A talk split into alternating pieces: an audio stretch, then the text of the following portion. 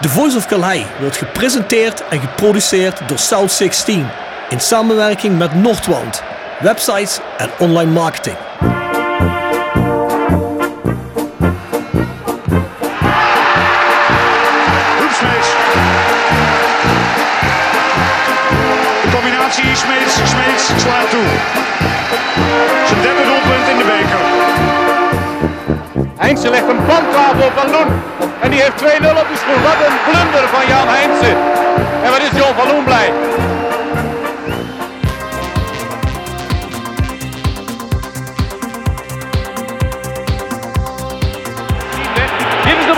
Voor Roda.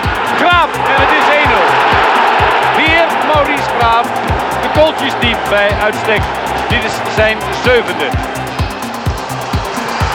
Oh but But Aïe aïe aïe Ramet s'est loupé Dans quelques instants, il y a but de Lawol Et maintenant c'est Roda qui met deux buts Prachtige circusbewegingen zet. Oh, oh, oh, oh, oh. Aruna Kone. Wat een weergaloos doelpunt. Dit is een lekkere bal. Ka. Oh, ho, ho, ho. Kaboom. Vente. Probeert het van afstand Dylan Vente. En dat is de knal die Roda nodig had. Voor een terugkeer in deze wedstrijd. Iemand moest dat lontje aansteken.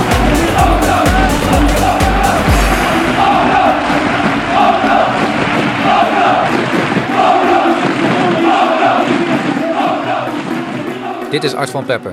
Je luistert naar de Voice of Calhei. Ja, goedenavond Bjorn. We zitten op een eh, wat ongewone locatie voor, eh, voor de opnames van de podcast. hè? Ik heb nog nooit voor zoveel mensen opgetreden. Nou, ik vind dat- dat wel een beetje spannend, moet ik zeggen. Ja, we- de live podcast van vorig jaar waren er niet meer mensen. Ja, maar die zaten wat verder in de zaal. Zaten, vaak- nee, die zaten, die keken niet eh, van zo hoog Nee, op. die niet zo, nee, kon je verschuilen ook. Dat vind ik een beetje spannend. eigenlijk. Vind je dit spannend? Ja, ja, ja. Oké. Maar ja, jij maar- bent gewend op te treden natuurlijk. Hè. ik, eh, ik heb wel eens voor meer dan twintig mensen opgetreden. Ja, ja toch wel, ja. ook voor minder al. Dat, eh, dat is ook al eens gebeurd. Hoor. Maar over het algemeen. Hè. Maar we zitten hier in ieder geval voor de wedstrijd Rode JC Jong PSV in de skybox van de Young Potentials. Ja, Young Potentials, bedankt dat we eh, hier mochten komen opnemen. Eh, en ik heb al een heerlijk eh, Aspro broetje gekregen van Luc, die Aspro broes doet met, eh, met twee collega's. Ik weet niet, zijn die ook hier, Luc? Nee, die zijn niet hier. Maar ja, goed, in ieder geval ook shout-out naar hun. Dus eh dankjewel. Ja, voordat we gaan beginnen. Je kunt ons streamen en luisteren en delen op je favoriete pod podcastplatform. Dus ehm, geef ons daar door aan andere Roda-fans. Dat kun je op internet doen, op de socials. Maar dat mag je ook rustig met mond-op-mond reclame doen. Dat wordt zeer op prijs gesteld. Dus ehm, wie vandaag de eerste keer denkt van... oeh, dat lijkt me interessant. Geef het ook door aan anderen. Voor de rest doen we nog de Voice Match Day. Die zit op petjeaf.com, schuine streep naar voren, de Voice of Calhei. Daar zijn we wekelijks met voor- en nabesprekingen van elke Roda-wedstrijd. Dus eh, ook Rode C Jong PSV zal daar de revue passeren komende week. Daar zitten we wel achter de paywall. Het kost iets minder dan een kop koffie om daarheen te luisteren. Maar de machine moet draaien en dat kan helaas niet voor niks. Dus daar vragen we wel iets voor. Dus ik zou zeggen, ga je daar abonneren. Er zijn ook een hoop extra's aan podcasts staan erop. En je krijgt na een half jaar abonneeschap een eh, Thank God It's Wednesday van de Voice of Calais voor niks. Dus ik zou zeggen, ga daar ook eens kijken. Voor de rest hebben we nog wat huishoudelijke mededelingen. Hè? Eh, we hebben de South16.com shop. Daar hebben we allemaal streek- en Roda fan gerelateerde merch. Wij zijn rodajc.nl voor ons Roda Instagram en het Roda Museum. Zijn allerlei plekken waar je zowel virtueel als fysiek allerlei mooie Roda content kunt vinden. Dus ook daar even gaan kijken. Eh, we gaan niet alweer over het Roda Museum beginnen, Bjorn of wel? Hebben we al vaak genoeg gedaan. De plaat blijft hangen. Maar gemeente Kerkrade moet, moet zich bezighouden met het Rode Museum. Niet met eh, geen fans meer naar Maastricht sturen. Maar goed, hè, dat is een ander verhaal. De kerstinzamelactie, wel nog relevant. Want ik denk dat dit de laatste podcast is voordat de inzamelactie is op 14 december. Dus mocht je speelgoed hebben liggen wat nog goed is, wat nog eh, weggegeven kan worden. Of je wil snoepgoed doneren of allerlei andere zaken. Mogen puzzels zijn, knuffels, eh, spelletjes, eh knutselspullen, wat je ook maar wil. Of als je een geldgift wil doen, hè, zodat we spullen kunnen kopen die, eh, ja, die we tekort komen erin. Dan kun je dat op 14 december doen of je schrijft even naar ons. We, zijn overal te vinden op de socials. Ik zal zo meteen ook het eh, e-mailadres nog een keer noemen. En dat doen we voor de kinderen in de regio waarvan de ouders eigenlijk heel weinig geld hebben bijvoorbeeld met kerstmis niks of maar een heel klein cadeautje onder de boom ligt, als er überhaupt al een boom is. En we weten, we zitten niet in economisch de regio die het beste eraan toe is in Nederland. Uh, voor de rest hebben we nog de Zing Mee Tube Instagram. Bjorn, ben je er al geweest op de Zing Mee Tube Instagram? Nee, ik ben er nog niet geweest. Liedjes worden daarop gepubliceerd met teksten, zodat je ze kunt leren en, uh, en mee kunt zingen. Ja, het lijkt me goed voor de sfeer, dus ga daarheen. En we promoten natuurlijk de halve seizoenskaart van Roda JC. Die zullen mensen hier in de Skybox uh, die zullen die niet nodig hebben, maar iedereen die hier luistert. En je wil nog een leuk kerstcadeau doen voor een Roda dat op de tweede plek staat. Eh, Bjorn, jij zegt altijd geen reden meer om dat niet te doen, toch? Nee, ik bedoel, eh, ik heb dit jaar hier uh, één slechte wedstrijd gezien dit seizoen. Dat was tegen Groningen, maar voor de rest was het allemaal goed. Ja, ja klopt. Dus waarom zou je niet komen? Ja, een halve seizoenskaart misschien een leuk kerstcadeau. Hè? Dus als je iemand weet die zegt van ja, ik wil eigenlijk wel gaan, maar ik heb nog niks. Ik koop losse tickets, koop mijn seizoenskaart via de ticketwebsite van Rode JC. Hè? Ons mailadres is thevoiceofkalei.south16.com en dan komen we bij onze voetbaltrips.com tip van de week, Bjorn. Tip van de week. Voetbaltrips.com presenteert de tip van de week. Voetbaltrips.com is de best beoordeelde aanbieder van voetbaltickets en reizen door heel Europa. Of je nou op zoek bent naar losse tickets voor Dortmund of een complete reis naar Barcelona. Met de kortingscode TVOK10 krijg je 10 euro korting per persoon op het complete assortiment. Ga snel naar voetbaltrips.com en boek jouw voordelige droomreis. Tevens gepresenteerd door Jegers Advocaten. Ruist de Berenbroeklaan 12 in Heerlen. Hart voor weinig, nooit chagrijnig. www.jegersadvocaten.nl En Nextdoor Kapsalon, Nagel en Beauty Salon op de locht 44A8 te Kerkrade. Tevens gesteund door Bovens Bouwadvies, uw partner in VVE-beheer. Wij ontlasten en ontzorgen uw VVE op financieel en technisch gebied. Voor VVE-beheer op hoog niveau moet u bij Bovens Bouwadvies zijn. Met Bovens Bouwadvies als beheerder staat uw VVE bovenaan in de ranglijst. De voetbaltrip-tip deze week is uh, Millwall Leicester City. Dat vind jij wel leuk, heb je Ja, Millwall ben ik wel een beetje fan van, ja. Dus uh, ik ben er nog nooit geweest, maar dat, dat moet wel gaan gebeuren. Nou Bjorn, kijk, 6 januari kun je erheen. Dat is een FA Cup wedstrijd. Dat is op zaterdag 6 januari om 3 uur in de Den. En uh, dat is sowieso een FA Cup weekend in Londen. En niet al die wedstrijden staan er precies vast. Dat is een ideaal weekend als je een beetje voetbalcultuur en wedstrijden wilt snuiven in het Londense. Want dat weekend zijn er nog meer wedstrijden, zoals Fulham Rotherham City, Luton Town, Bolton Wanderers, Queen's Park Rangers, Bournemouth, Tottenham Hotspur Burnley, West Ham United Bristol City en Watford Chesterfield. Niet al die wedstrijden zullen op zaterdag drie uur zijn, dus ik zou zeggen ga eens kijken. De tickets en wellicht de volledige reis kun je kopen bij voetbaltrips.com en je kunt met onze kortingscode daar korting krijgen. Dus ik zou zeggen, ga dat doen. Heb je een eigen tip, Jon? Ja, ik heb een tip. We hebben het al eens vaker gehad hier over de Untold-serie op uh, Netflix. Ik heb deze week ene gekeken. Volgens mij is die nog niet benoemd. Die heet Untold Operation Flagrant Foul. Dat gaat over Tim Donaghy. En dat was een uh, NBA-scheidsrechter. Die uh, is gepakt met gokken op eigen wedstrijden. En ja, die is flink aan de schandpaal genageld natuurlijk. Die is goed bezig toch? Die was aardig bezig met, de, met de lokale maffia, ja. Ja? Maar dat, dat, ja, dat werd niet gewaardeerd blijkbaar. Was, was zou een potentiële klant voor jou zijn? Had, had gekund, ja. Had gekund, zeker. Ja? Had, je, had, je die, had, je die, uh, had je die vrijspraak oh, gekregen, denk ik? Ja, zonder meer. Ja? nee, maar hij vertelt er zelf over, dus dat is wel heel leuk. Ja. Maar ja, goed, die werd natuurlijk meteen uh, eruit gegooid. Achteraf heeft hij natuurlijk ook wel heel veel spijt ervan. Maar dan zie je ook, dan gaan ze ook kijken naar bepaalde wedstrijden die hij gefloten heeft, wat daar eventueel uh, niet aan geklopt heeft. Nou, mooi. Ik heb ook tip van de week. Dit is mijn opgedwongen tip van de week. Nee, dat is allemaal goed. Het is de Theoverse. Een tikkeltje brutaal op 13 januari 2024. Nou, we hebben hier een MC achter ons die dirigeert het publiek. Zeg het maar. Oh shit. Ik ben de Techno Dit is Techno Techno Ja, voor de mensen die alleen luisteren, die kunnen dit niet zien, maar dit is een Techno Laten we eens even kijken. Oh shit, ja, dat is echt Techno Kijk, dat is die Techno van, uh, van de Flyer, zie ik. En dit is in de Sky Lounge in Wouwbach van half acht tot drie uur s'nachts. 13 januari 2024. Twee stages, dans techno. Zijn het, zijn het goede uh, feestjes? Ja, dat zijn de beste. Zijn de beste. maar, maar staan wij op de gastenlijst? Ja, dat... Ah, kijk aan. Goed zo. Nou ja, goed, we staan op de gastenlijst. Zo goed, wij, wij gaan in ieder geval even dansen, wij. Kijk, zo gaat het hier bij de podcast, hè? Even, hè? We sturen een factuurtje, komt goed. maar met wie zitten we hier, Bjorn? We zitten hier vandaag met twee gasten. Natuurlijk Rick Plum, die hebben we al eens een keer te gast gehad bij de Voice of Calais. Ik denk twee jaar geleden of drie jaar, drie jaar geleden alweer.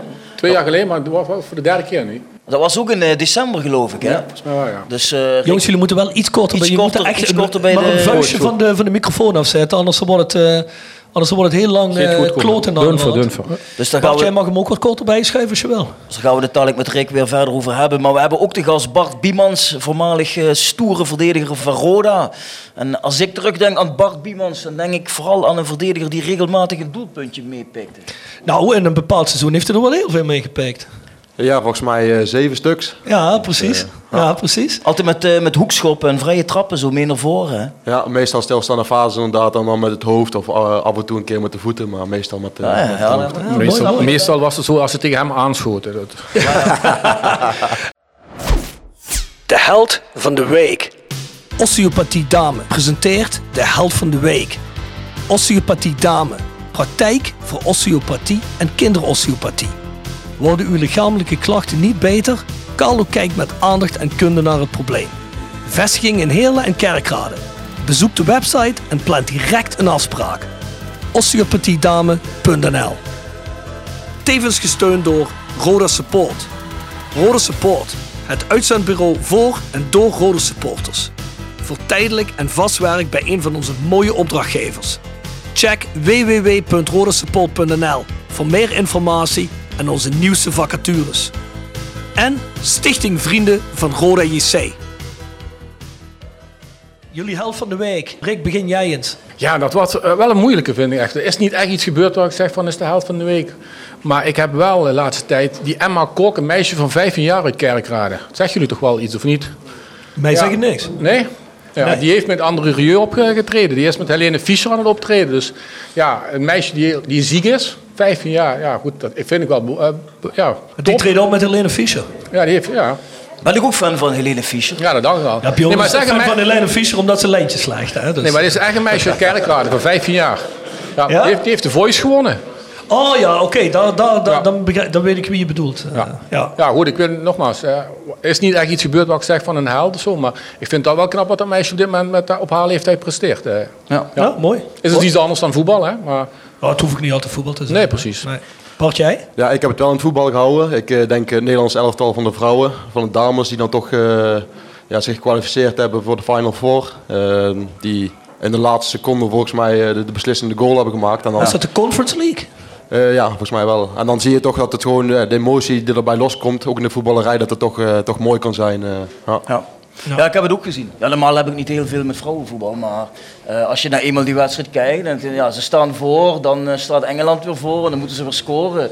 Ja, dat was heel erg spannend. Ja, jij was op de app, was jij nog het bevlogen erover? Ja. Ah, ja, niet normaal. Ik was helemaal het rennen door de woonkamer. Wij waren allemaal gewoon series aan het kijken en jij zat, eh, we wisten niet wat er over ging. We dachten, waar heeft hij het over Nederland zelf? Al heeft twee weken geleden voetbal. Maar het contrast was wel mooi om te zien. Bij BBC 1 had je dus die wedstrijd van die Engelsen. Ja. Ja, en Nederland 3 waren die van, eh, van Nederland. En het was heel mooi te zien hoe dat geluk, zeg maar, en het verdriet aan de andere kant, hoe dat met elkaar omging. Dat was echt wel mooi om te zien. Oké. En Engeland heeft het Spannend. gehaald dan. Nee, maar je moet je eens wat breder oriënteren. Je hebt altijd maar één interesse, dat is een beetje jammer. je bent een beetje beperkt wat dat betreft. Laten we het daar nog niet over hebben, Bjorn. nee, helemaal goed. Jij bent wel geïnteresseerd in, eh, in vrouwenvoetbal, jullie twee.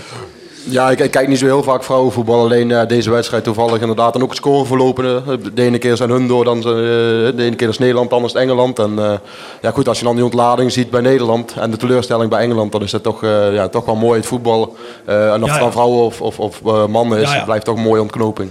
Zeker. Ja, mooi, mooi, mooi, mooi. Hey, even naar Rick, hoe gaat het nu met je kerel? Want je ziet er op zich eh, prima uit. Twee jaar geleden ook al, maar niks veranderd wat dat betreft. Nee, ja, niks veranderd wil ik niet zeggen. Maar aan de buitenkant, hè, het zei net ook al een beetje, aan de buitenkant zie je het niet. Aan de binnenkant weet je dat daar een ziekte zit. En dat, eh, op, op zich gaat dat goed, het is onder controle. Eh, ik sport heel veel. Drie keer de week en, soms nog wel eens een keer een, een padelsessie extra. Eh, ja, het gaat goed op zich. Eh, de ziekte is stabiel. Het gaat, ja, het gaat wel achteruit, maar de, dat, dat valt reuze mee als je ziet waar ik twee jaar geleden stond. Zeg maar. Ja. Dus daar, daar zit weinig verandering in. Ehm, maar goed, het, het is wel zo dat je gezond moet eten, dat je je nachtrust moet pakken, goed eh, je nachtrust moet pakken, eh, je medicatie op tijd neemt, sporten erbij. Ja, dit is natuurlijk ook niet bevorderlijk, maar het is wel eens een keer lekker om een biertje te drinken. Trouwens, het is heerlijk. Maar goed, het is, het is onder controle en dat is denk ik het, ja, voor mij het beste. Ja. Goed om te Ja, horen. zeker. Ja. Ja. mooi, mooi, mooi. En jij Bart, hoe gaat het met jou? Ja, goed hoor. Ik eh, voetbal zelf nog wel op amateurniveau eh, op dit moment. En ik ben eh, jeugdtrainer bij, eh, bij FC Eindhoven. Dus eh, ja, toch nog een beetje voetbal dat eh, de, de klok sta- slaat. Ja, zeker. Maar is, is dat jouw fulltime job? Of eh, heb je ook nog een baan erbij? Nee, dat is hetgene wat ik momenteel doe. eh. Je, je, je bent echt trainer, zeg ik ben maar. echt trainer. eh, ja, ja. Maar ik zit, hier, ik zit hier ook een beetje uit de, de naam van Roda. hè. Maar wat ik vergeet te zeggen eigenlijk is gewoon dat ik nog een aantal dagen gewoon bij de jeugd actief Ja, ben. hè. precies. Ja. Dus ik, ik zet me eigenlijk, ik, eigenlijk ben ik al 8 à 10 uurtjes in de week op papier ben ik aangenomen. Eh, maar ik, ik doe er soms acht per dag eh, en dat is hartstikke leuk. Ik zit in MT met Dan- Danny Volkers en John Hogmans. Eh, ik begeleid een aantal jongens binnen de opleiding, dus dat, ja, dat vergeet ik eigenlijk gewoon te zeggen. Maar daar- ben ik wel heel Ja, want jij zit in, ook in de persoonlijke begeleiding van sommige jongens Ja, samen. ik heb een aantal jonge gasten begeleid. Ja, vooral Sammy dan. eh, ja, die Ja, ook want daar hier- had je twee jaar geleden al over, over Sammy. ja, ja, goed. Ik denk niet dat ik één woord gelogen heb. eh, wat er, of niet uit is gekomen wat ik toen heb gezegd. Ah, Want je is- zat redelijk goed, Rick. Ja, ik heb bij AL1 gezeten, sport af van tafelvoetbal. Ja. En eh, toen zei ik ook, eh, moet je iemand in het team brengen naar Limburg? Toen zei ik Sammy. En ja, goed, die had net een minuut gespeeld eh, op dat moment. Ik zeg, ja, oké, wacht maar. En jij wil echt een statement maken? Ik zeg, wacht maar. Jullie gaan het van hem horen. Ja, goed. Ik denk wil dat eigenlijk een statement maken, dat zijn regionaal tal natuurlijk. Hè. Ja, ja, nou, ik heb niet zoveel met regionaal, dus eh, geen probleem, laat ik zo zeggen.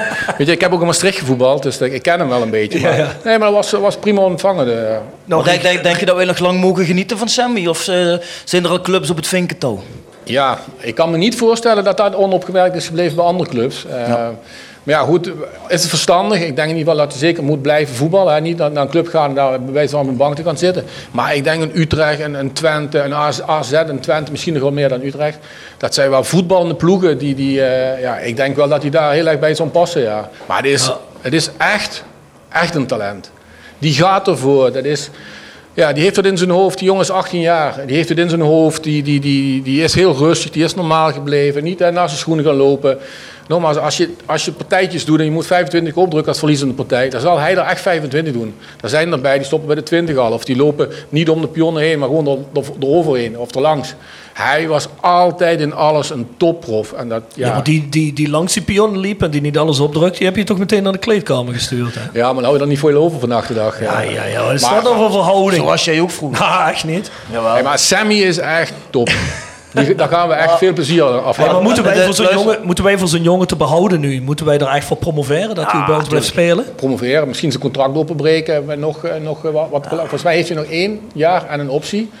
Kan ook twee jaar zijn en een optie, maar ja, ja Luister, laten we gewoon promoveren. Dan gaat Sammy mee naar de Eredivisie. Ja, maar ook die andere jongens. Hè. Ik denk dat je jongens zoals Didde en eh, een paar andere jongens die hier rondlopen, dat je die ook niet kunt houden als je niet promoveert. Hè? Dus, Nee, ja, ik vind de rechtsback ook aan een heel sterk seizoen eh, bezig zijn. Eén één wedstrijd wat minder gehad. Ja, was, Ja. Volgens mij was dat Groningen, wat hij ook eh, ja, niet wist dat hij nog het heel... was collectief falen. ja, oké. Maar, maar hij is, vind ik wel echt een niveau halen hoor, bij Roda op dit moment. Welk team train je bij eh, Eindhoven, Bart? Ik train nu de onder 13. De onder 13. Onder 13. En heb je dan ook speciale aandacht voor eh, centrale verdedigers, omdat je dat zelf gespeeld hebt? Eh, niet direct, maar misschien onbewust wel. Eh, ik probeer toch elke jongen zoveel mogelijk en zo goed mogelijk te ontwikkelen. Eh, zoveel mogelijk aandacht te, te geven. Maar wat ik ook zeg, bij ons is het ook vooral proberen mee te geven van het topsportgedrag. Eh, wat erbij komt kijken. En je merkt wel dat die jonge jongens daar toch ook wel heel veel moeite mee hebben. Drukken die dan ook niet op allemaal bij jou en lopen die ook langs de pionnen? Die stuur je toch wel naar de kleedkamer, hoop ik. Hè?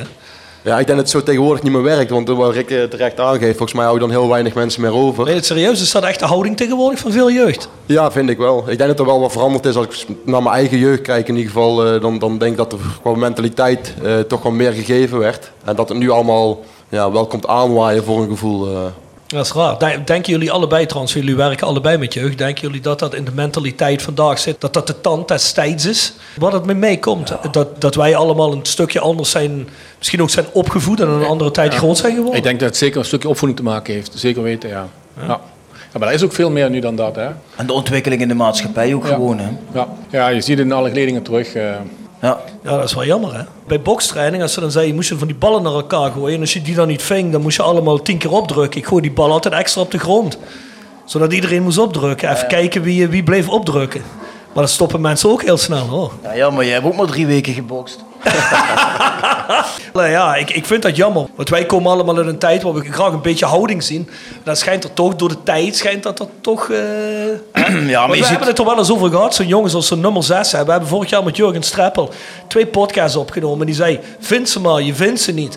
Ja, nu hebben ze Congolo en, eh, en Spierings gevonden, dus ze zijn er wel. Hè? Ja, en kijk maar naar Sammy. Ik denk dat de echte talenten toch nog wel eh, boven komen drijven. De jongens die wat, die wat extra's willen doen.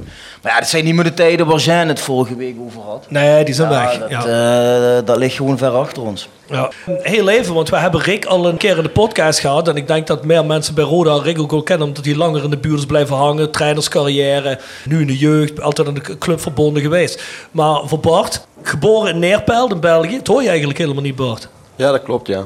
Ben Je ik klinkt meer. Brabants als, eh als Belgisch. Ja, ik weet het. Ik eh, krijg die vraag of, ook nog steeds na, na een jaar soms. Van, eh, ben je nou Nederlander of Belg? En ik, eh, ik ben toch echt een Belg. eh. Ja, maar Neerpelt, dat ligt toch maar 10 kilometer over de grens of zo. Of 20 Nee, dat kilometer. klopt. Ja. En ik heb altijd een Hamond gewoon wat, wat letterlijk eh, ja, een kilometer van de grens is. Dus, eh. Ja, daarom praten wij ook allemaal Duits hier, of niet? je speelde veruit de meeste wedstrijden in je voetbalcarrière voor Roda JC. Hè? Je hebt er 118 gespeeld. 10 goals gemaakt, of misschien wel een paar meer. Maar volgens Wikipedia waren het er 10. Maar die zijn ook niet altijd helemaal goed. Is niet Ja, slecht voor een verdediger, toch? Nee, helemaal niet. je hebt hier vijf jaar onder contract gestaan. Waarvan je er vier hebt gespeeld. Volgens mij eh, het laatste jaar naar Den Bosch bent gegaan. Hè? ja, dat klopt. Je begon je carrière bij KVV Hammondlo. Of was het Lommel SK? Nee, het was KVV Hamertlo. eh Ja? was Hamertlo was maar amateur, eh, amateurclubje uit de buurt. Eh, Ja. Daar heb ik eerst gevoetbald. Eh, en op- uiteindelijk ben ik dan opgevallen, ben ik naar Lommel SK gegaan. Daar heb ik eigenlijk gevoetbald tot mijn 14 en 15 denk ik. Toen zijn ze fiets gegaan. En toen ben ik naar FC Eindhoven geweest. eh, waar ik één jaartje heb gespeeld in de jeugdopleiding. Eh, vervolgens naar Willem II toe. Eh, daar ook mijn debuut heb kunnen maken. Helaas ook gedegradeerd. En eh, toen is Roda mij hier komen op, oppikken. En ja, heb ik hier inderdaad denk ik 4,5 jaar rondgelopen. Waarvan vier jaar toch veel gespeeld. Alleen het half, laatste half jaar niet. Ja. En ja, daarna ben ik via FC Den Bosch, eh, Knokke, eh, FC Eindhoven en nu Mol Wezel. Wie was trainer bij Roda toen je hier naartoe kwam? was Harm van Veldhoven, ja, dat was toch? Harm, ja. Heeft ja. hij jou ook gehaald of was dat iemand anders? Nee, ik denk dat Harm mij ook wel gehaald heeft eh, samen met, eh, met Twan van, Wier- van, eh, Twan van Mierlo. Was er nog altijd de Lommel-connectie? Want Harm kon ook bij Lommel vandaan. Ja, hè? ik, klopt. Ik heb, eh, ik heb met zijn zoontje samen gespeeld in de jeugd. Dus ik denk dat Harm mij daar eh, misschien ook wel eens in is blijven volgen. Ehm, Dat zal, en ze zo, zal ze zo'n leuk gevonden hebben dat hij die niet gehaald heeft. Ja, dat is een voetballerij, hè. Dat is, eh, is- toch best moeilijk. Eh, ik heb het ook tegen de jongens die ik nu train dan, zeg ik ook van, ja, oké, we zijn nu met 21 jongens. En als één van jullie het eh, betaalde voetbal haalt, hebben we het in principe niet slecht gedaan met z'n allen. Ehm, en dat is wel iets wat ik probeer voor te houden, want je moet ja, er keihard voor werken, dat is één, denk ik. En je moet ook, denk ik ook geluk hebben om, om uiteindelijk hier tussen die, tussen die lichtmasten te mogen voetballen. Ja, ja, ja, ja, ja, zeker weten, zeker Maar weten. je Was hebt je niet, nog eh, ver- je hebt was ook je- nog verleden bij Willem II toch gehad? Ja, ja. Ja, bij Willem II ook nog. Ja, ja, ja, daar heb ik ook eh, 2,5 jaar volgens mij in het eerste gespeeld. eh. Willem II degradeerde, zei je, hè? Ja, dat En klopt. toen, eh, toen ben je naar Roda gegaan. Ja, ja. En, en was je de opvolger van eh Davy de Val? Volgens mij David de, David de Vouw en uh, Pamadou K is volgens mij toen ook weggegaan. Dus, eh, ja. Het zijn best wel grote schoenen om te vullen op een gegeven moment. hè? Dat zijn grote schoenen. Hè? En ik, ja, ik ben volgens mij ook hierheen gekomen op dat moment als, als vierde centrale verdediger. Alleen het is eh, vrij snel omgedraaid. En volgens mij ben ik na wedstrijd 4 of 5 ben ik in de ploeg gekomen. En volgens mij buiten blessures en schorsingen daar eigenlijk eh, bijna niet meer uit geweest. eh. Ja, want jij bent toch bij de mensen die in ieder geval in die eerste paar seizoenen de meeste minuten gemaakt hebben, denk ik. Ja, volgens mij wel wat ik zeg. eh, het heel vaak was in het begin van het seizoen dat ik dan toch op de bank kwam. Of dat eh, mensen dachten, oké, je wordt de centraal de verdediger nummer 3 of 4. En uiteindelijk heb ik toch heel, veel, heel vaak de, concurrentiestrijd kunnen winnen. Ja. Alleen eh, jammer genoeg het laatste jaar niet. Wie, wie waren die concurrenten toen op dat moment? Eh Vukovic, eh, Leon Broekhoff, Wielaert. Eh, Wie was die tweede? Leon Broekhoff. Broekhoff. Dat was het eerste jaar. Ah, ja, dat was toen een talent. Dat was het eerste jaar, ja. En eh, volgens mij daarna Danilo, eh, even kijken, Swinkels, eh Guy, Guy Ramos is hier geweest. Dus eh, ja. Maar Oh, dat, was, Swinkels, ja. dat was eigenlijk mooi aan Bart. Hij was niet, in het begin van het jaar was hij niet de basisspeler, maar uiteindelijk stond hij altijd er weer in. Hoe, hoe je het dan verkeerd, altijd weer. Haalden ze in de winterstop tot 12 hè, met Ton Kane toen. Er zal zeker ook een, eh, eh, zeker en vast ook een centrale verdediger in gezeten hebben. Maar uiteindelijk was het toch weer steeds een Bart weer boven kwam drijven. Hey, maar, maar Rick, jij was assistent-trainer in die Ja. tijd. Hè? Hoe ging dat dan in zo'n technisch overleg? eh, na zo'n paar wedstrijden? Het dan, Bart doet het zo goed op de training. Die moet erin, of hoe gaat zoiets? Nou, maar dat doet, dat doet hij gewoon zelf. En, en inderdaad, met Maar jullie moeten de beslissing Met een technische staf ga je hè, kijken van wie past. Wie. En dat, hij heeft vaak gepast. Het was vaak eh, de jongen die eh, ook zelden geblesseerd was, altijd trainen. Dus eigenlijk kies je daar als trainer voor. Dat is een stukje vertrouwen hè, wat je in iemand moet hebben. En ja, dat, dat, dat had hij wel. Hij Een was- stukje vertrouwen, maar ook een, stapje, een stukje de, vertrouwen in de zin van... je kunt op hem rekenen, hij staat er altijd. Ja, precies dat. Ja. Dat is een Belg, is een hele neutrale jongen, weet je. Die, scho- die schreeuwen niet van, het, eh, van de daken af. Gewoon in, in een groep is hij er wel, maar hij is er ook weer niet. Ja, op een topprof, leeft ervoor. Eh, al- ja, volgens mij, we hadden het net over het bier, maar hij is geen bierdrinker. Heeft hij volgens mij nooit gedaan. Dus hij heeft echt geleefd voor... dus dat bier staat te verpieteren. Ah, die van mij moet je ook nog drinken. Maar- hij is lekker, hoor. Hij is allemaal op, Luc. Mag je geen zorgen. Hier, vul maar even bij. Hoppa. Maar hij is wel echt een kwaliteit wat hij heeft. Hij heeft, dan, hij heeft nooit in zak en as gezeten van oh, ik speel niet. Nee, hij was altijd zo van oh, oké, als ik er daarnaast zit, zal ik je wel laten zien. Drie, vier wedstrijden en hij, hij Ja. speelde weer. Dus, eh, Leef je, leef je nu nog steeds heel gezond, eh, Bart? Ik eh, doe wel mijn best, ja. ja. Nee, absoluut. Misschien iets minder dan toen ik echt prof, eh, prof was, maar ik, eh, ik probeer wel goed voor mijn lichaam te zorgen. ja. Een beetje joggen buiten of ga je ook echt een sportschool in? Ja, twee keer in de week extra de gym in, extra fitness en dan misschien een keer rennen of fietsen. Vooral fietsen, omdat mijn gewrichten zijn iets, iets aan het aftakelen door het voetballen. Maar eh, nee, ik probeer er wel goed voor te zorgen. ja, absoluut. maar, je, maar je schiet ook nog altijd dat keepertje onder de 13 in, of niet? Ja, Met ballen al de goal in. Dat, dat niet. eh, nee, dat zou, zou in principe wel kunnen, hoor, maar we hebben er twee, dus die kunnen elkaar prima opwarmen. Ja, mooi, mooi. Wat zeg je nou eigenlijk als je een jongetje eh, traint die centrale verdediger is, maar die eigenlijk af en toe iets te gemeen is en over de schreef gaat? Is dat iets wat je dan koestert of denk je van ja, dat wil, dat wil ik eigenlijk niet zien als trainer? Nou, ik denk dat ik op dit moment eerder zou koesteren. Alleen ik zou wel proberen het eruit te halen. Ik denk eh, dat het alleen makkelijker is om iets eruit te halen als om die dingen erin te krijgen. Dus ik denk dat je beter jongens daar iets, iets in kan, eh, kan afremmen dan je moet aansporen. Dus ik zou het, eh, ja, ik zou het wel fijn vinden, moest ik die hebben. Ja, zo moesten wij bij RKTSV Rob vroeger ook altijd eh, tegen zichzelf in bescherming nemen. Want hij was altijd te laat. Ja, dan ga je altijd overtredingen maken natuurlijk. Hè. Dus hij kreeg Ik, heel ik weet niet wat hij over heeft. Die gast tien jaar jonger als mij. Ja, maar, Ik denk dat Rick meer in mijn leeftijdscategorie zit een Ja? beetje. Ja, denk je wel. Hoe oud ben jij nog, Rick? 50. Ja, kijk. Zie je? Jij? Ik denk dat ik nog wel tegen Rick heb gevoetbald ooit. Maar ik heb Nou, nooit, ik, denk heb, ik niet. ik heb nooit bij gespeeld. Dat kan Rick zich niet Ik speelde herinneren. een paar elftallen hoger, daarom. Je zat bij de veteranen toen je 21 was. Praat jij nou gewoon in de microfoon? Oh, jong, jong, jong, jong, jong, jong, jong. Er zijn wel eens mensen die vragen mij van ja, jullie doen allemaal zoveel. Dit, en- hoe kan dat dat je het wel redt ten opzichte van andere mensen die iets mee bezig zijn? En ik zeg altijd tegen mensen: je moet bereid zijn één of twee stappen meer te zetten als iedereen anders. Geven jullie dat kids ook mee in de jeugd? Want volgens mij, je hoeft niet eens zo'n groot talent in iets te zijn, maar als jij bereid bent altijd één of twee stappen meer te zetten, dan steek je er in ieder geval op een manier bovenuit. Ja, weet je, ehm, zeker als je, een goede, maar als je een goede mentaliteit hebt en ja, wat je zegt, je kunt eh, wat extra's doen ten opzichte van anderen, ja, dan kun je het verschil wel maken, maar je moet wel toch wel een bepaald talent hebben vandaag de dag. Tuurlijk, ja, ja. Maar ik neem aan als je bij een BVO zit, hè, zoals Eindhoven of Rode JC in de jeugd, dat je dan toch wel iets van talent hebt, want anders zit je niet bij de BVO. Ja, toch? precies. Ja. Maar dat is ook net, je moet een beetje geluk hebben met de trainer die erin je ziet zitten. Ja. Eh, alle, je moet blessurevrij blijven. Ja, er zijn meer factoren afhankelijk van om te kunnen slagen. Maar wat, wat je zelf in hand hebt, hè, die stap extra doen, dat, hoeft niemand anders, dat kan niemand anders voor je Ja, doen. Dat moet je echt zelf doen. Precies. En ja, dat is ook wat ik vaak jongens in individuele situaties, als ik die begeleid, dan is dat ook het verhaal. Hè. Weet je, als jij doet wat, wat, wat iedereen in de groep doet, ja, dat, dan red je het niet. Dus je moet inderdaad wat extra's doen. En dan, nogmaals, kom ik weer met Sammy, maar dit is wel het mooiste voorbeeld. Die had dat. Die deed dat. Na de, wedstrijd, na de training altijd nog tien vrije trappen nemen. Altijd Kijk. nog even doorgaan. E- Even, even wat, wat, wat kloten met, met zo'n eh voetvolleyspelletje. Ja, maar ze waren altijd bezig. En dat, dat zijn wel ook de liefhebbers een beetje. Hè. Die moet je er ook uit kunnen halen. Maar een stabiele situatie thuis is ook belangrijk, hè, Ja. Rick? Want er wordt tegenwoordig wel vaak gezegd van de, de profclubs scouten ook de ouders. Ja. En als het thuis niet botert, dan eh Maar wordt het bij die lastig. dat is bij die kleintjes dat de ouders gescout worden, Ja. eh, de moeders gescout worden. Maar ehm, Ja, dat doen we ook buiten voetbal. Ja, dat... Kijk wat je zegt, hè, Rick. Want heel veel mensen luisteren hiernaar. Oh ja, ja het, is toch de waarheid, niet? Nee. Maar ik ben, eh, ik ben, niks uitrekenen, hoor. ik ben zelf samen bij, bij, bij Sammy thuis geweest. En ook met die ouders. Hij heeft nog een broertje die ook in de opleiding speelt. Hè. Die zit bij de ja. onder 15 zit hij. Is hij even goed? Dat is een kleine rechtsback, gewoon een gifscheitertje is dat. Maar die, die kom je wel twee keer tegen. Dat is Daar- opgepast boytrijd. ja, ja als die eh, een beetje, als die nog twee of drie jaar wacht, kan die komen. Nee, hij is klein, en, maar heel fel ventje. Maar die familie zit echt goed in elkaar. Vader, super rustig. eh, is altijd aanwezig, maar die zie je niet, die hoor je niet. Die, Ja, we hebben die moeder leren kennen op de Dick Nanninga Award Ja. uitreiking. En dat- die kwam ook over alsof ze Stabiel. stabiel Ja. hem ondersteunen. Super, ja. Zij gezinssituatie. ook van eh, altijd gezond eten koken. Ja.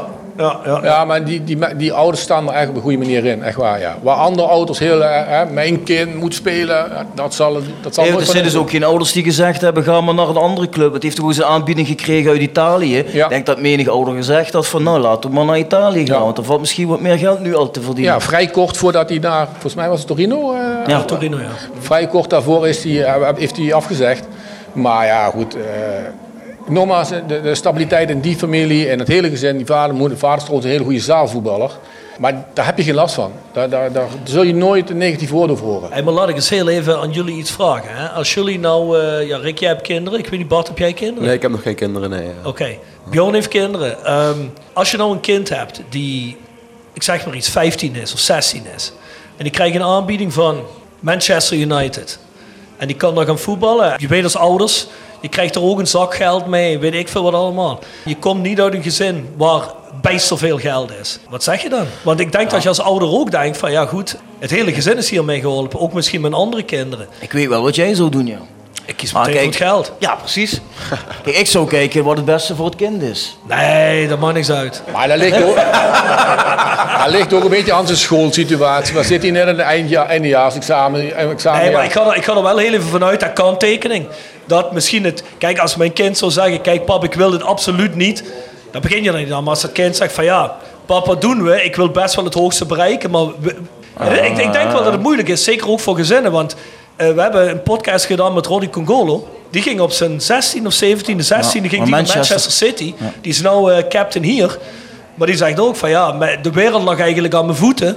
Ja, die jongen die, ja, die, die had eigenlijk... Voor hetzelfde geld was hij nu multimiljonair geweest. Maar, zijn, maar, maar zijn moeder en zijn broertje zijn toen ook mee verhuisd. Dus Ja. dat moet natuurlijk wel ook allemaal passen binnen je. Kijk, als jij zelf een baan hebt als ouder zijnde, ja, die je niet kunt opgeven. Maar ja, dat wordt soort, wel moeilijk denk natuurlijk. maar ik denk dat dat soort clubs jou ook zeggen. Als jij zegt, nou, ik moet een baan opgeven waarbij ik zeg maar iets eh, 3000 netto de maand verdien, of 3,5, of weet ik veel hoeveel het is. En zo'n club wil je per se hebben. Dat zo'n club ook zegt, nou, dat betalen we je wel. Ja, ja, dat gebeurt ook. Hè. Die nemen dat dan over. eh. Ja. Als ze die jongen graag willen hebben, dan doen ze er alles voor. Dan, gaan, ze ook, gaan ze ook heel ver. gaan ze ook die ouders compenseren. Dan gaan ze Maar, inderdaad, maar een gewetensvraag. Als nou iemand komt voor een van jouw kinderen en zegt van jij kunt hier Rick, we, we, betalen, je, we betalen je alles wat je nodig hebt, huis, weet ik veel wat. En er zit een kans in dat hij een contract kan tekenen voor miljoenen over een paar jaar. Neem je die gok dan of zeg je, ah, blijf lekker thuis. Het is eh, moeilijk om een droom van een kind weg te nemen. Hè. Dat ook zeker. Als- als een kind die droom echt- aangeno- Aangenomen dat, dat het een ding is waar een kind zegt, ja, ik weet het niet. Ja, goed. eh, ik denk dat je dat niet moet tegenhouden. Op een, op een bepaalde leeftijd. Als het echt verantwoord is, dan, dan moet je daar gewoon voor gaan. Want vaak krijg je die kans niet meer. En, als je die kans, en niet iedereen krijgt zo'n kans. En als je hem dan hebt, dan moet je er ook proberen voor te gaan. Want je bent al zo lang, weet je, al daarop te hikken, aan- daaraan te hikken. Dan denk ik gewoon dat je daar moet, ja, moet, je- moet je daarvoor openstaan. Ik Denk het wel. Bjorn, Bjorn zou jij eh, je advocatuur verder voeren in Engeland? Ja, ik denk niet dat ze daar zitten te wachten op een advocaat die eh, Nederlands recht gestudeerd heeft. Nederlands, eh, Nederlands-Engels. Maar als Manchester City mijn salaris wil betalen, dan, eh, dan ga ik wel met mijn zoon Nou, naar Manchester niet, City. Dan moeten ze waarschijnlijk jou meer betalen als je zoon. Mannen, voordat we verder gaan, en ik geloof dat ik hoor het clublied, dus de wedstrijd zal zo meteen gaan beginnen. The Sound of Calhei. Gepresenteerd door PC Data Logistics Automation. De partner voor leveren, installeren en onderhouden van geautomatiseerde ordeelverzamelsystemen. Zowel lokaal in kerkraden als globaal over heel de wereld. Zoek je een uitdagende job? Kijk dan naar onze vacatures op pcdata.nl. Ook worden we gesteund door Willeweber Keukens. Wil jij graag kwaliteitskeukendesign dat ook bij jouw beurs past? Ga dan naar Willeweber Keukens in de Boebegraaf 1 te Schinveld. Tevens gesteund door Visio Stofberg. Visio Stofberg streeft naar het aanbieden van een totaal aanbod van bewegen en fysiotherapeutische zorg. Waarbij afstemmen van de zorg op de vraag van onze patiënten de hoogste prioriteit heeft. We zijn persoonlijk, we denken mee, we bieden kwaliteit. Jou fit krijgen, jou fit houden. Daar doen we alles voor. Visio Stofberg. Gezond resultaat. Ga naar www.visiostofberg.com voor alle mogelijkheden. Hebben jullie allebei een song voor ons in de Spotify playlist? Eh, ja, ik zat zelf te denken aan eh, Explode van Jordan en Baker. Dus meer als je opkomt, zo'n tune eh, die even, even gas erin geeft, waardoor je scherp aan de wedstrijd begint, dan word je er zin in krijgt. Dus eh, dat was de mijne. Explode? Explode, yes. Van? Jordan en Baker. Jordan en Baker. Jordan en Baker. Nee, niet George Baker. In het haar, ja, ja. Dat is wel anders. Waarom niet? Eh, we- hoe heet dat? Little Red Bag of hoe heet dat? Greenback. Little Green, Green Bag. En Rick, jij nog een nummer? Ja, ik, eh, welk nummer maakt me niet zoveel uit als het maar een nummer van Coldplay is. Van? Coldplay. Coldplay. Coldplay. Viva la Vida of eh, Yellow, het zijn al, ja, al- is, allemaal mij, goed. Volgens mij had eh Alexei Korotayev ooit Yellow of niet? Toen we die interviewden. Nee, die had Black and Yellow. Dat is een rap, rapnummer. Oh, van, eh van, eh van Wiz Khalifa. Ja, ja, ja, ja. Ah, dat was ook bizar voor die gast. Ja, ja, Oké, ja. doe maar Yellow. Maar dat is een mooi nummer dat het publiek zou kunnen zingen. Ik ben helemaal voor, regel het Dat maar. moet op. Hoe heet Maar- het? In zou ook alweer. Zing mee, type. Dan moet dat op. Heel even, we gaan de wedstrijd beginnen. Over 90 minuten en een kwartier komen we hier weer terug. Wat wordt het? Ja, ik ga met een 3-0 overwinning. 3-0. Bart? Dan ga ik voor 3-1. 3-1. Oeh. Bjorn? Billen knijpen 2-1. Half bevochten 1-0. 1-0. Maar wel drie punten, dat is Drie belangrijk. punten. Goed mannen, we zien jullie weer over 90 minuten. Yes. Dan. Zo. Laten we heel even verder gaan met Bart. Komen de Hey bitterballen. Bart, toen jij binnenkwam, kwamen ook Malky, Donald, Montaigne, De Beulen, Fladers en Ramsey. Terwijl jongens als K, Willem Jansen, Hardewier en de Vouw en Bordeaux vertrokken. Een beetje wisseling van de wacht. Dat kan Rick misschien bevestigen. Hoe was het eerste jaar van de competitie? Jullie eindigden de tiende toen. Ja. Nou, volgens mij hebben we toen net de play-offs eh, gemist. Op dat moment eh dat was voor mij een, een heel leerrijk jaar. Ook, ook een redelijk rustig jaar. Zeker met de jaren die erop volgden.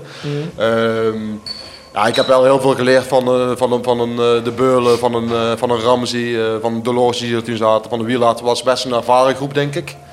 Echte, Eh, pro- alleen- echte profs waren dat. Ja. Die waren echt met hun vak bezig. Nee, daarom, eh, ik denk dat er kwaliteit was en ervaring. En eh, ik denk inderdaad, doorheen de rest van mijn carrière, ik denk dat toen misschien wel de meeste jongens in de krachthonk zaten. En eh, ja, ook als je Adil zag, hoe, hoe fit hij was op zijn, ik denk op dat moment op zijn 34ste. Zeg je nou krachthonk? Krachthonk, ja. Krachthonkje. Ja, was dat bij. Rode al toen een ding, krachthonk? Nou, die, die jongens zaten er wel heel vaak in. maar ik moet zeggen, dat waren ook vaak de, de, de oudere jongens. Maar die waren er echt wel mee bezig. En volgens mij hadden we een tijd ook eh, al, al krachttraining wel eh, van Mark Luipers. En eh, deden daar wel dingen mee. Alleen, ja, die jongens waren ook heel vaak voor de training of na de training gewoon bezig met hun lichaam. En daar echt goed voor zorgen. Dus dat was een goede leerschool. En deed jij dan mee? Ik deed wel mee, ja. En heeft je dat echt geholpen? Nou goed, weet dus, ik denk dat de begeleiding nu verder staat als, als toen. En dat toen iedereen een beetje zijn ding deed. En dat er nu meer een, een idee achter zit. Maar ik denk wel dat het een heel essentieel eh, ehm, dingetje is geworden in de voetballerij. Je moet gewoon fit zijn, je moet gewoon sterk zijn, je moet gewoon snel zijn. Want eh, ik denk dat dat de voorwaarden zijn. En daarna komt kwaliteit kijken. Maar als je een van die dingen ontbreekt, dan wordt het al vrij moeilijk eh, tegenwoordig. Om, om echt eh, een hoog niveau te halen. Kun, je, kun je trouwens nog herinneren dat wij toen heel boos waren dat we tiende werden en de play-offs eh Ja, we niet haalden? we waren heel boos, Om maar ja. aan te Ja. geven, ja, nu, eh daar zouden Ja. we nu voor tekenen als we tiende Maar in de Eredivisie Ik zeg net tegen Bart in de rust. Jij komt net in de periode toen het bergaf begon te gaan. Bart heeft natuurlijk wel... er worden hier snacks aangeboden. Even te moeilijk om een be- beslissing over te maken. Maar, eh, ehm, maar Bart, in jouw tijd, jullie eindigden tiende in het eerste seizoen dat je hier was. En daarna hebben jullie, eh, ik denk, een van de meest memorabele play-offs gespeeld tegen Sparta. Ja, zoals ik net al zei eh, in de rust. eh, ik heb mensen achter me zien huilen die al dachten dat we degradeerden. Tot, eh, tot wat was het, twee, drie minuten voor tijd dat Vladeren scoorde. Ja. hoe was dat seizoen eigenlijk? Want Kwaliteit genoeg was er op zich. ja, Ja, maar het moet ook pakken. hè. En op een gegeven moment als je onderin komt te, te staan, dan eh, gaan er andere dingen te, eh, gelden en gaan er andere wetten wordt dat dan een. Dus, negatief eh, momentum? Ja, het zat, het zat ook misschien even niet mee. En we, we verloren ook een, een, een Ruud Vormer, zeg maar, die toch wel heel belangrijk is. En die misschien wel onderschat wordt hoeveel eh, waarde die op dat moment al had voor een elftal. Een aantal jongens waren weer een jaartje ouder. Ehm, en ik denk, ja, op dat moment, de, de omstandigheden waren niet gunstig gezind. En ja, gelukkig hebben we het uiteindelijk wel, eh, wel gered. Maar dat was echt met de billen... eh, Stond jij toen op het veld, Bart, die, Ja. eh, die laatste wedstrijd Ja. tegen, Ja, ja. met die twee vrije trappen van ja, Verveers? stond ik erop, ja. Hoe heb je dat ervaren dan? Ja, Ja, ik moet zeggen, sowieso die, die, die play-offs is, is gewoon heel heftig, denk ik. Eh, Er komt, komt heel veel bij kijken en ook, we wisten ook wat het zou betekenen voor de club en voor het personeel. En eh, ja, daar komt toch wel een gigantische druk bij kijken. Ehm, dus ik ben heel blij dat we dat in ieder geval wel tot een goed einde hebben kunnen brengen. Ehm, maar ja, het zijn Maar, wel maar weken als je op het eh, veld staat, denk je dan echt aan het personeel? Of denk je dan echt, fuck, ik wil gewoon in die eredivisie blijven? Nee, je, wil- je wil gewoon sowieso blijven. Alleen je merkt op een gegeven moment ook in de sfeer in het stadion natuurlijk. Is, is, je, je voelt het wel ook op het veld. Hè. Ik bedoel, eh, we maken dan uiteindelijk die 1-1. Ja, en dan bij 2-1 ontploft het stadion. Maar ik denk, ja, je krijgt als speler wel heel veel mee. En je weet ook hoeveel, hoeveel, ja, hoeveel het betekent voor heel veel mensen. Hè. Hoeveel mensen, supporters betalen om erbij te zijn. eh, hoe het leeft, eh, wat er allemaal speelt. En ja, goed, je wil, je wil gewoon niet verantwoordelijk zijn voor... voor ja, negatieve gevoelens bij bepaalde mensen of, of bij supporters en het supporters verdriet doen. Want ik bedoel, je probeert je, je werk zo goed mogelijk te doen. Eh, en je wil niet vooral ja, bekend staan als degene die ervoor zorgt dat de club degradeert of dat mensen ontslagen worden. Of... Maar als de tijd zeg maar eh, wegkruipt in zo'n tweede helft, kijk je als speler dan ook de hele tijd naar de klok of ben je daar niet mee bezig op dat moment? Ja, je probeert gewoon zo goed mogelijk je ding te doen. En zo, ja, natuurlijk ben je daar wel mee bezig, want dat is natuurlijk essentieel. Hè? Ik bedoel, er worden andere dingen gevraagd in de, in de 40 minuut en, en in de 70 minuut en misschien ook in de 80 of 85 minuut. Eh, maar ik denk dat je het ook een beetje beleeft in een roes en je, bent zo scherp en je wil absoluut eh, geen fouten maken en het absoluut goed doen. Eh, dat, ik- dat, dat je daar ook gewoon de meeste energie in stopt en ik denk dat dat ook zo hoort. eh. Had je er wel nog geloof in, een kwartier voor tijd? Of dacht je toen van, het gaat hem niet meer worden? Nou ja, wat, wat is geloof? Je, je hoopt natuurlijk altijd. maar om dan te zeggen dat je echt nog gelooft dat je twee keer gaat scoren, ik denk dat dat misschien heel, eh, ja, heel positief zou zijn. Maar als zo'n Flederis dan die laatste vrije trap gaat aanleggen, denk je dan eigenlijk, dit gaat nog iets worden? Of denk je dan van, eh, Ja, ik, ik, moet- ik moet zeggen, ik weet niet precies wat ik toen dacht, maar ik was wel extreem blij dat hij erin ging. Eh, alleen dan, dan is zelfs op dat moment is het eigenlijk nog heel euforisch. Alleen je moet wel je ding blijven doen. En er kan natuurlijk ook weer heel veel gebeuren in twee of drie minuten of vier minuten die daarna nog volgen. Dus Ja, precies. Het is wel Ja, ja. eh, eh, de kwestie van gefocust te blijven en toch nog over de streep te, te trekken. Want anders dan, eh, dan heb je er ook niks aan dat de vrije trap erin gaat. Jij, jij zit toen op de bank, Ja. Rick, als eh, trainer. Assistent-trainer, ja. Hoe heb Ja. jij dat ervaren dan, die, die wedstrijd? Nou ja, goed, je probeert, je ziet dat het Zoals niet loopt. wij. ja, Zenuw- zenuwslopen. Billen knijpen, ja. ja. Je probeert eh, met wissels nog iets te bewerkstelligen. Hè? Ja. Maar, maar dat is het enige wat je nog kan als, eh, als trainer aan de zijkant. Hè? Je kunt eh, beïnvloeden door mi- middel van wissel, maar meer kun je niet meer bereiken. Dus dat, dat is zo moeilijk. En dat is net ook het, het- de onmacht die je dan hebt, hè? door niet meer te iets te kunnen doen wat je graag zou willen. Ja, dat komt zeker boven in die wedstrijden. Ja. En Dat is, eh, En als, eh, als, als je zeg maar die vrije trappen krijgt, is er dan nog communicatie met Flederis over? Of is het gewoon duidelijk van, hij pakt die en we kijken wel wat hij gaat Nou doen? goed, de, de plek op het veld nodigt dat eh, vaak uit of het voor linksbenig of voor een rechtsbenig is. Ik zeg altijd, zet er een linksbenige, linksbenige en een rechtsbenige bij. Want dan moet die keeper net een beetje rekening houden met die, met die andere kant ook. Want als er maar een linksbenig achter staat, dan hoeft hij zich maar op één hoek te concentreren. Maar zet je er twee achter, dan moet hij links en rechts. En dat kan net dat stapje zijn wat, je, geno- wat, wat hij nodig heeft, die eh Flederis dan in dit geval. Maar we hadden natuurlijk wel twee uitzonderlijke doelpunten, ja.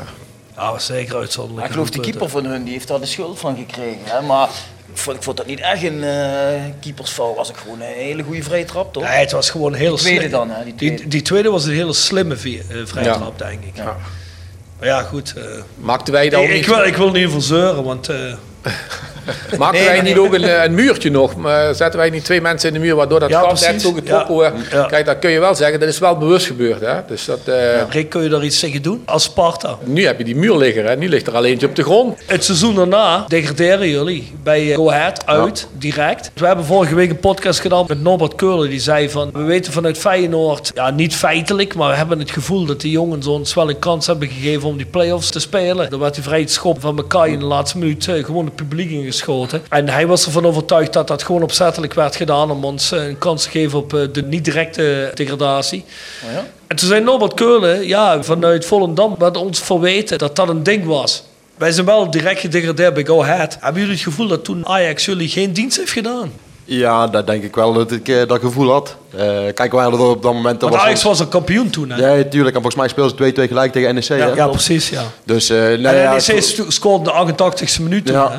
Nee, daarom, ik denk, kijk, wij hadden het toen, wij moesten winnen. En dat hebben we gedaan. En als je dan hoort Ja. dat de Ajax dan eh, opeens eh, in die tijd zeker gelijk kan spelen tegen NEC, dan voel je je wel eh, een beetje ook genaaid.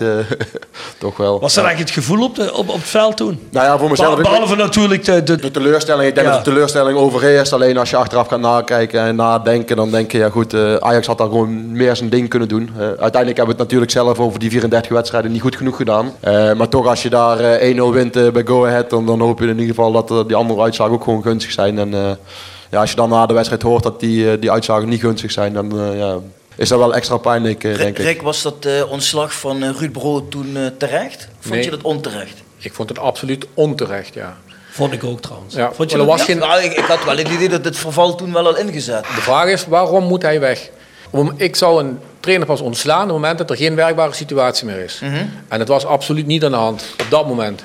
Er moesten nog twee wedstrijden gespeeld worden. Vitesse thuis voor de beker en Ajax uit voor de competitie. En eh, de werkwijze van de trainer was absoluut niet uitgespeeld. De staf ging heel goed met elkaar om. De trainer met de, met de spelers ging goed met elkaar om.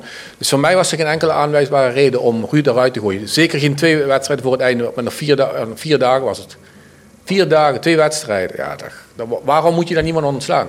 Ja, maar wat stonden we toen op dat moment? Eh, Elfde? Veer- Veertiende volgens mij. Nou, ik weet dat we voorstonden bij NEC, bij NEC en eh, uiteindelijk, uiteindelijk hebben we die wedstrijd verloren. Ah, ja, maar, precies. maar er was geen enkele reden. Geen reden voor, voor de, de stand op de ranglijst niet, de, de werkwijze van de trainer niet, helemaal niks. Geen enkele reden. Rick, zou jij Ruud Brood ontslaan nou? eh, Nu?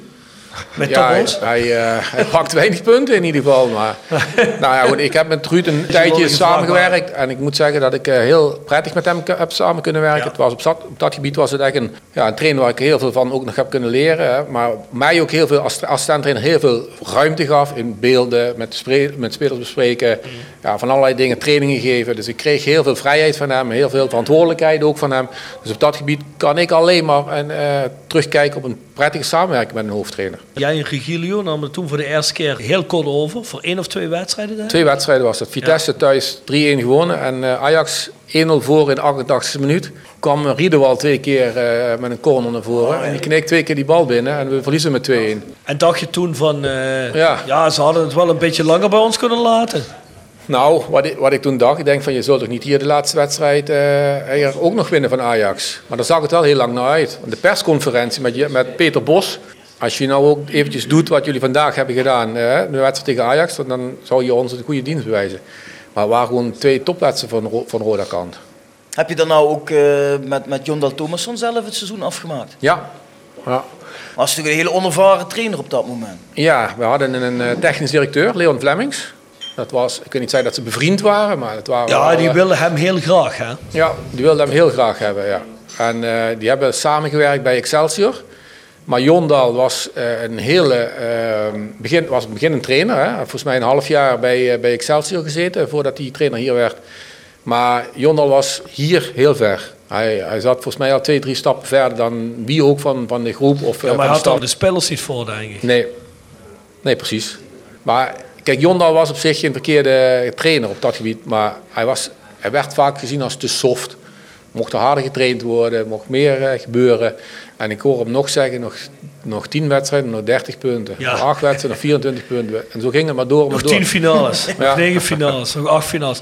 Bart, hoe heb jij dat ervaren, die tijd? Nou, ik denk inderdaad, wat, wat, wat, ja, wat Rick net zei, dat hij hem veel hem te soft vond. En ik denk ook, eh, als hij met de groep had mogen samenwerken waar ik mee begonnen ben, die daar op veld over had, of zo, dat ook een ander verhaal was geweest. Maar ik denk dat deze groep eh, veel, ja, misschien wel veel eh, meer sturing en veel meer korter erop had moeten zitten. Omdat, eh, ja goed, dan gaat het ook een beetje van welke groep heb je voor je en wie haalt zelf het maximaal uit hem. Of wie moet, heeft er hulp bij nodig. En ik denk eh, in dat jaar met, eh, met Jondal eh, dat er veel spelers in de tweede categorie zaten die toch wel die stimulans nodig hadden. En ja, een trainer die er kort op zit. Vond jij het terecht dat Ruud Brood ontslagen werd?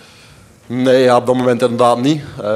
Maar ik denk wel, kijk, als je achteraf op het einde van de rit kijkt, dan is zo'n wedstrijd, zo- zo'n Ajax, hè, waar je die punten dan verliest, is ook al gewoon heel bepalend op het einde van het seizoen. Hè. Als je die punten meepakt, dan ziet het er misschien ook al anders uit. Kan je misschien via play-offs nog iets eh, proberen. Maar eh, nee, ik denk dat ja, met Ruud volgens mij dat seizoen winnen ook twee keer van PSV in één week. Denk ik. Eén keer voor de competitie thuis en één keer eh, voor de beker uit. En volgens mij zag het er goed uit. Of goed, maar in ieder geval beter als we uiteindelijk geëindigd Ja, ja. zijn. Het begin Dus, van het seizoen was helemaal niet slecht, hoor. Nee, daarom volgens mij zijn we heel goed, heel goed begonnen. En natuurlijk heb je dan misschien een dipje.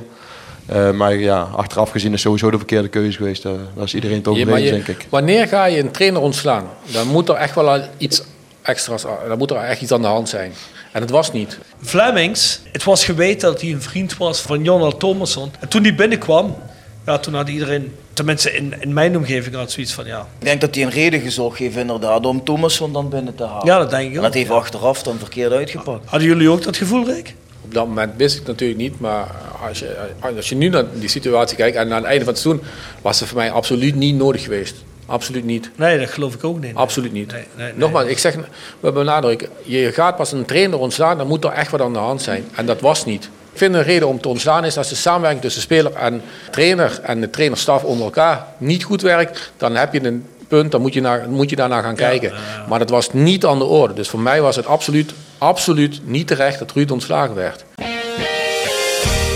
Jolis Jo wordt gepresenteerd door RodaJC.goals. Het Instagram-account voor je dagelijkse portie Roda-content.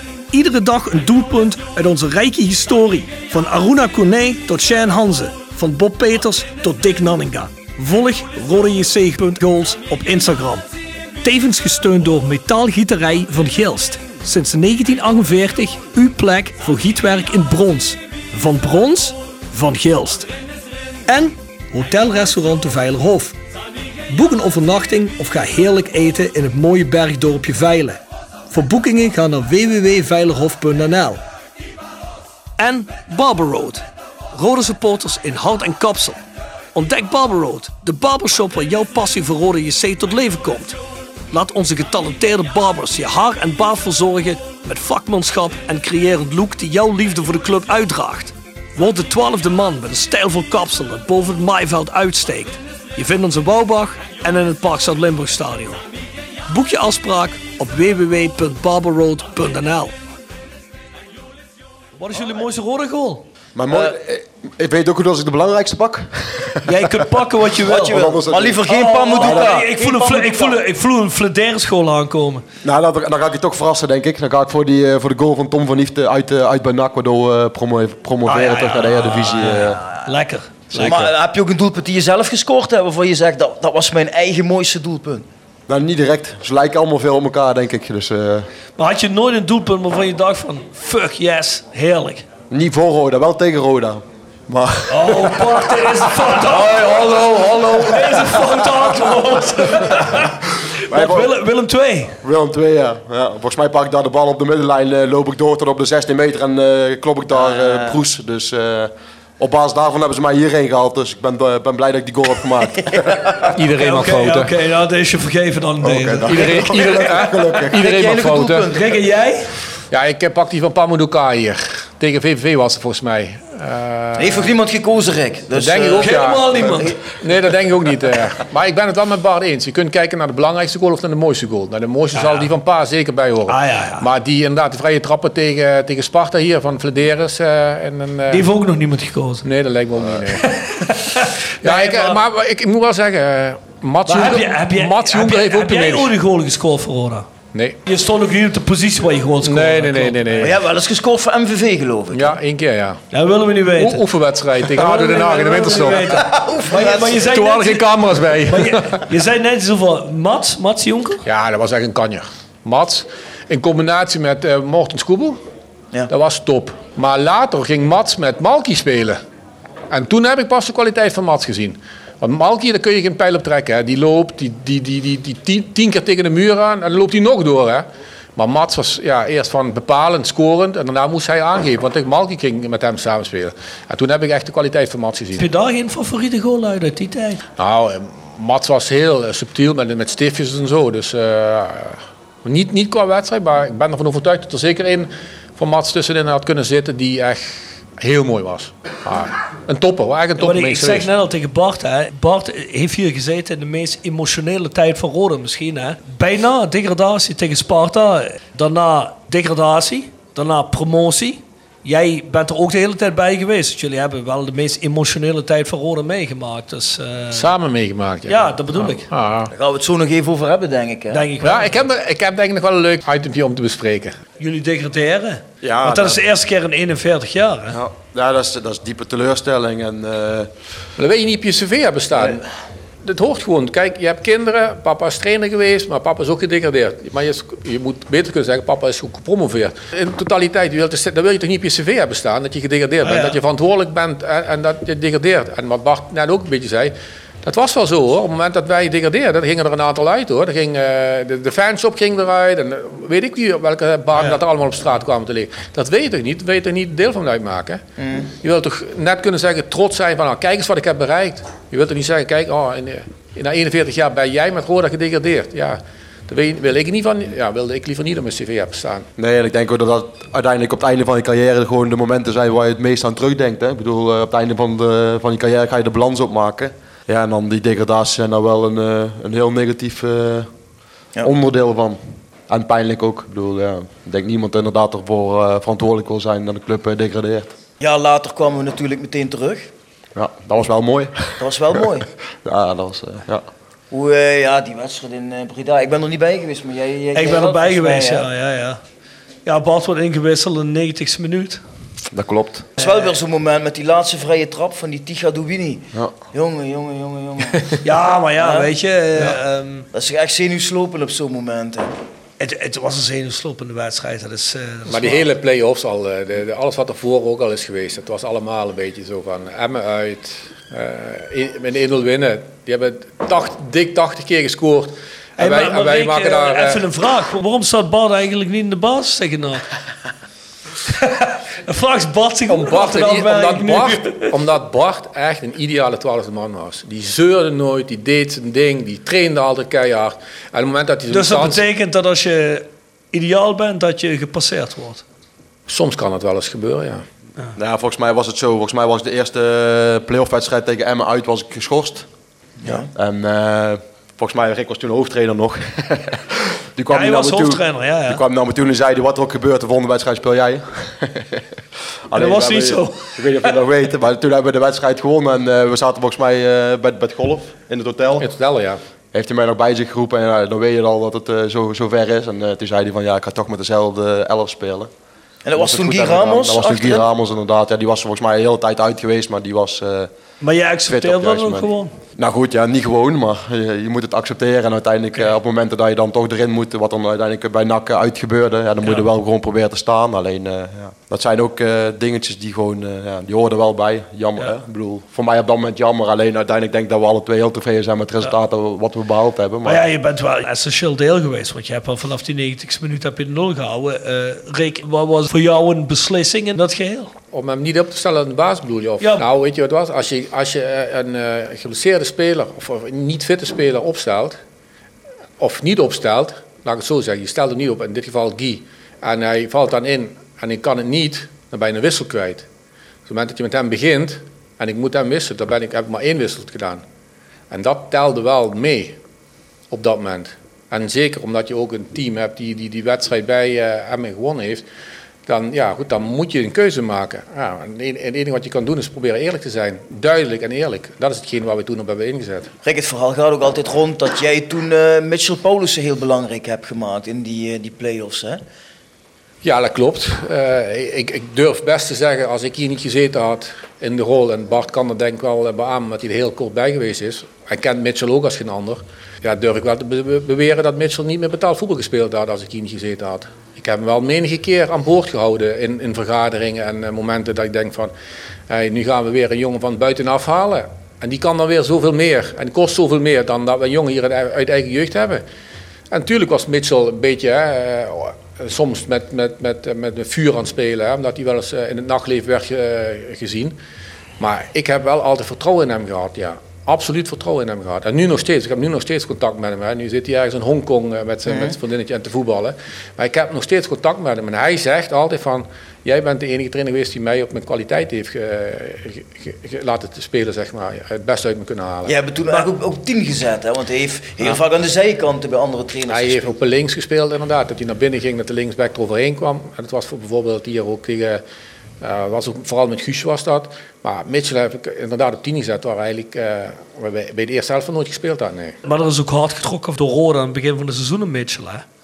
Eh, Nu afgelopen seizoen. ja, Mitchell Ja. zegt van ja, dat had een haar nageschild dat ik voor Roda gespeeld. Ja, klopt. Eh, Maar hij heeft voor het avontuur gek- gekozen. Want hij heeft een fatsoenlijke aan- aanbieding gehad van Roda. Daar ben ik absoluut van overtuigd. Roda is ver gegaan om hem hier te willen krijgen. Is ook zo, is ook zo. Heel ver gegaan. Ja. Maar hij heeft voor het avontuur gekozen. En dat snap ik wel. Ja, Ik snap hem Snap echt ook dat hij dat gedaan heeft. Waarom niet? Op die leeftijd, dat, Ja. dat maak je dat niet meer zo snel mee. En Ja. eh, Mitchell is ook, eh, en, en ook met zijn vriendin, hè, eh, die, die, die, die ook uit Kerkrade kwam, dat, dat klikte, dat ging, dat, dat vertreffelijk. En ik denk dat hij gewoon eh, de juiste keuze erin heeft gemaakt. Niet, niet iedereen kan die keuze begrijpen, maar ja, als je zoals Ja, Mitchell in het leven staat, een genieter is, en dat is hij echt, hij, hij geniet echt ook van het leven, ja, dan past deze stap meer dan terugkomen naar Roda en te kijken van... eh, ja, wat, wat hij niet kan, want dat is meestal het geval. Hè.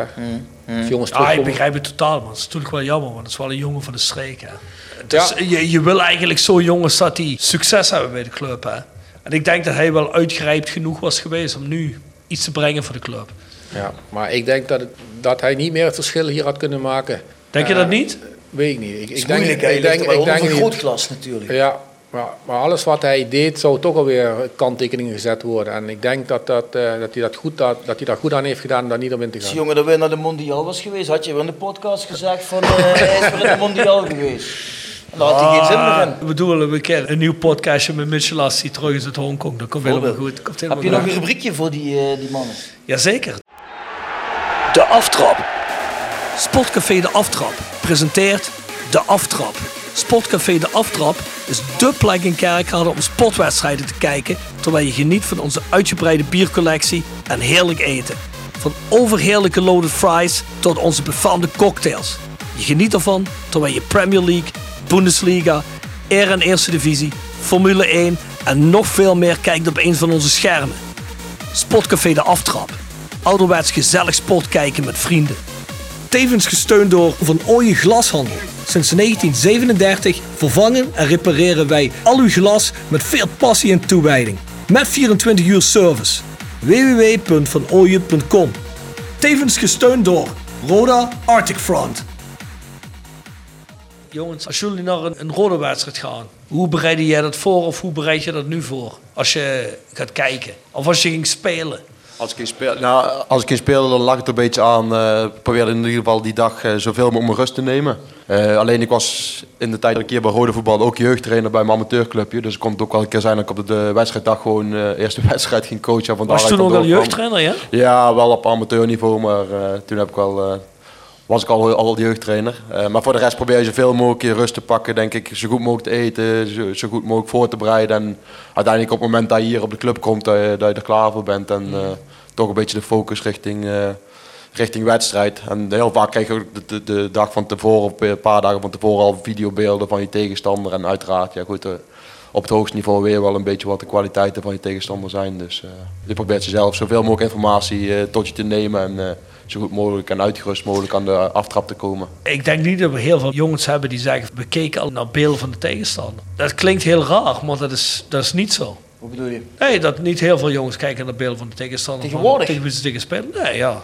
Volgens mij krijgt iedereen het tegenwoordig in de, de inbox, hè, die, Ja. eh, die beelden. En dan kun je ook nog als staf zien of hij die beelden bekeken heeft. Ja, of nee. zijn ja of nee? Nou ja, in ieder geval, bij ons in de podcast zeggen niet heel veel jongens dit. Dus ik weet niet of ze er kijken of niet, maar... eh, Ja, of ze duwen op play en ze gaan ondertussen Netflix kijken. dat weet zou ik ook niet. kunnen. Dat weet ik niet, maar... eh, dat is ja, is Of ze hebben de hond de hartslagmeter omgedaan als ze moesten gaan rennen bij een vrije dag. Dus, eh, Ja, maar het zou natuurlijk wel professioneel zijn als je wel bekijkt natuurlijk. Bart, hoe belangrijk is dat dat je die beelden kijkt? Daar heb je zoiets, als je die beelden kijkt, dat je dacht van ja, dat vind ik wel oké, maar eh, ik doe mijn ding. Ik verdedig gewoon hoe ik verdedig.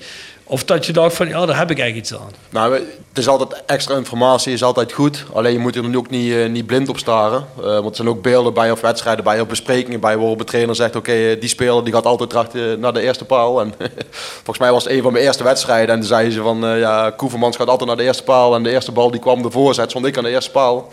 En hij stond aan de tweede paal. En toen dacht ik: Ik moet er toch misschien iets anders mee omgaan.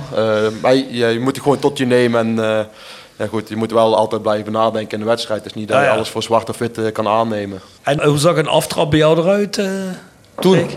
Als trainer. als trainer, ja, Hoe begon je de dag voor een rode wedstrijd? optimaal voorbereiden op hetgeen wat, eh, wat ging gebeuren. Spelers beïnvloeden, wat je zegt, hè, beelden, beelden bekijken en doorsturen waar hij echt iets aan zou kunnen hebben. Hè. Maar ik heb dat ook in mijn rust gepakt. Niet heel veel dingen eh, om mijn hoofd eh, moeten hebben. Eh, gewoon de dag gewoon beleven zoals het altijd gaat, maar geen, geen aparte dingen gaan doen of zo. Maar, maar blijf je dan voornamelijk binnen? Nee, Of ga je wel buiten dingen doen? Of, of Ja, het is alweer een aantal jaar geleden, moet ik zeggen. Maar Ik denk dat ik ja, me eigenlijk altijd optimaal heb voorbereid op wat kan, zou kunnen gebeuren. spelafvattingen maken, allerlei dingen bespreken. Met, met, eh, je was vaak al vroeg op de club om met nog ook een aantal dingen met elkaar te spreken. Want drie uur voor de wedstrijd aten samen. Dus ook dat was een, eh, een, vastgegeven. Eh, ook bij uitwedstrijden. eh, in, de bus en zo. Dat, dat altijd met elkaar, toch veel aan met elkaar spreken. En, en ja, proberen zich op, op een, een speler op zijn gemak te stellen. En Bart die, ja, die had dat op moment ook hartstikke nodig. Hè? Want we hadden best een goed contact met elkaar. Tijdens ja, zijn hele periode bij Roda hebben we best wel goed met elkaar overweg gekund. Dus. En dan was vooral omdat ik constant met hem bezig was. Hè? eh, hij was wel iemand die ik wist van als ik een beelden maak, dan kijkt hij er ook aan. Dat hoefde, hoefde ik eigenlijk niet te checken, maar ik wist dat hij dat deed. En hij had, er- hij had er ook behoefte aan op momenten. Op momenten waarschijnlijk ook niet, maar dat moest hij zelf weten. Maar in ieder geval wel gewoon proberen zo, ja, zo rustig, normaal mogelijk, geen, geen aparte dingen te gaan doen. Gewoon de dag beleven zoals die is. Gewoon Ik, zo. ik, ik kan me wel voorstellen dat er mensen zijn die bijvoorbeeld zo'n wedstrijddag door de spanning zeggen van ik hoef even een aantal uur, wil ik helemaal niemand zien spreken, een beetje in mezelf gekeerd zijn. Ja. Misschien heb je ook mensen die zeggen van ja, ik wil juist liever eh, even wat afleiding hebben, dat ik niet al aan die wedstrijd hoef te denken. Ja, dat. Maar dit is de een. Dus per persoon verschillend. Ja, precies. Ja. En dan is ook dat mom- het- moment op zich is ook bepalend. Hoe, hoe zit je jezelf in de, in, in de wedstrijd? Ben je rustig? eh, eh, heb je stress of heb je geen stress? Hoe, hoe, hoe, zit, hoe gaat het seizoen? Dat ligt er een klein beetje aan. Dus dat, dat, de ene is de ander niet. eh. en de ene heeft die voorbereidingen heel rustig. De ander doet gewoon wat hij altijd heeft gedaan. Of de ander gaat golven. Of die gaat weet ik wat doen. Een stukje ontspanning zoeken. Misschien de, de een gaat middags wel nog een uurtje op, op, op bed liggen. Hè, en de ander doet het helemaal niet. Want die, ja, noem het maar op. Maar in ieder geval zorgen dat je goed gegeten hebt, goed uitgerust bent. Dat je eh, voorbereid bent. Hè, dat je alle ins en outs, de laatste informatie nog misschien nog kan krijgen van de tegenstander. Hè, of er nog eh, bepaalde ding- dingen zijn waar we rekening moeten houden. Nou ja, dat vooral. Maar wel met het beïnvloeden van. Want ja, als die wedstrijd begint en die scheidsrechter fluit en het is klaar. Hè, de wedstrijd gaat beginnen.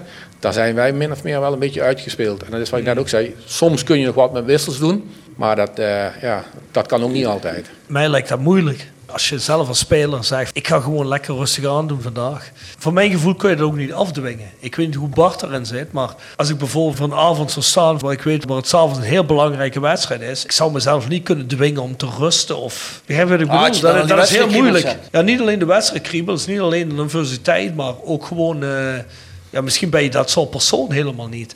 Hebben jullie ervaring ermee met jongens die gewoon heel iets anders deden? Die bijvoorbeeld, zeg maar iets, in een hotel gewoon in de bar gingen zitten en eh, zoiets hadden van, ik, ik drink nog een biertje. Of, eh, terwijl het helemaal niet eh, normaal was voor een wedstrijd. Of die zeiden van, ik ga de Playstation in plaats van te rusten. Nee, maar ik denk wat, ja, dat dat inderdaad gewoon individu- individueel is. Hè. Sommige jongens, PlayStation is ook rustig. hè. Ik bedoel, als je op je bed gaat liggen en je gaat dan een beetje PlayStation, dat kan ook. Ik denk dat iedereen daar een andere, toch wel benadering eh, heeft. Maar ik denk dat je gewoon moet kijken wat het beste bij je past. En de ene gaat inderdaad nog graag even shoppen, of de ene gaat nog even naar zijn familie toe.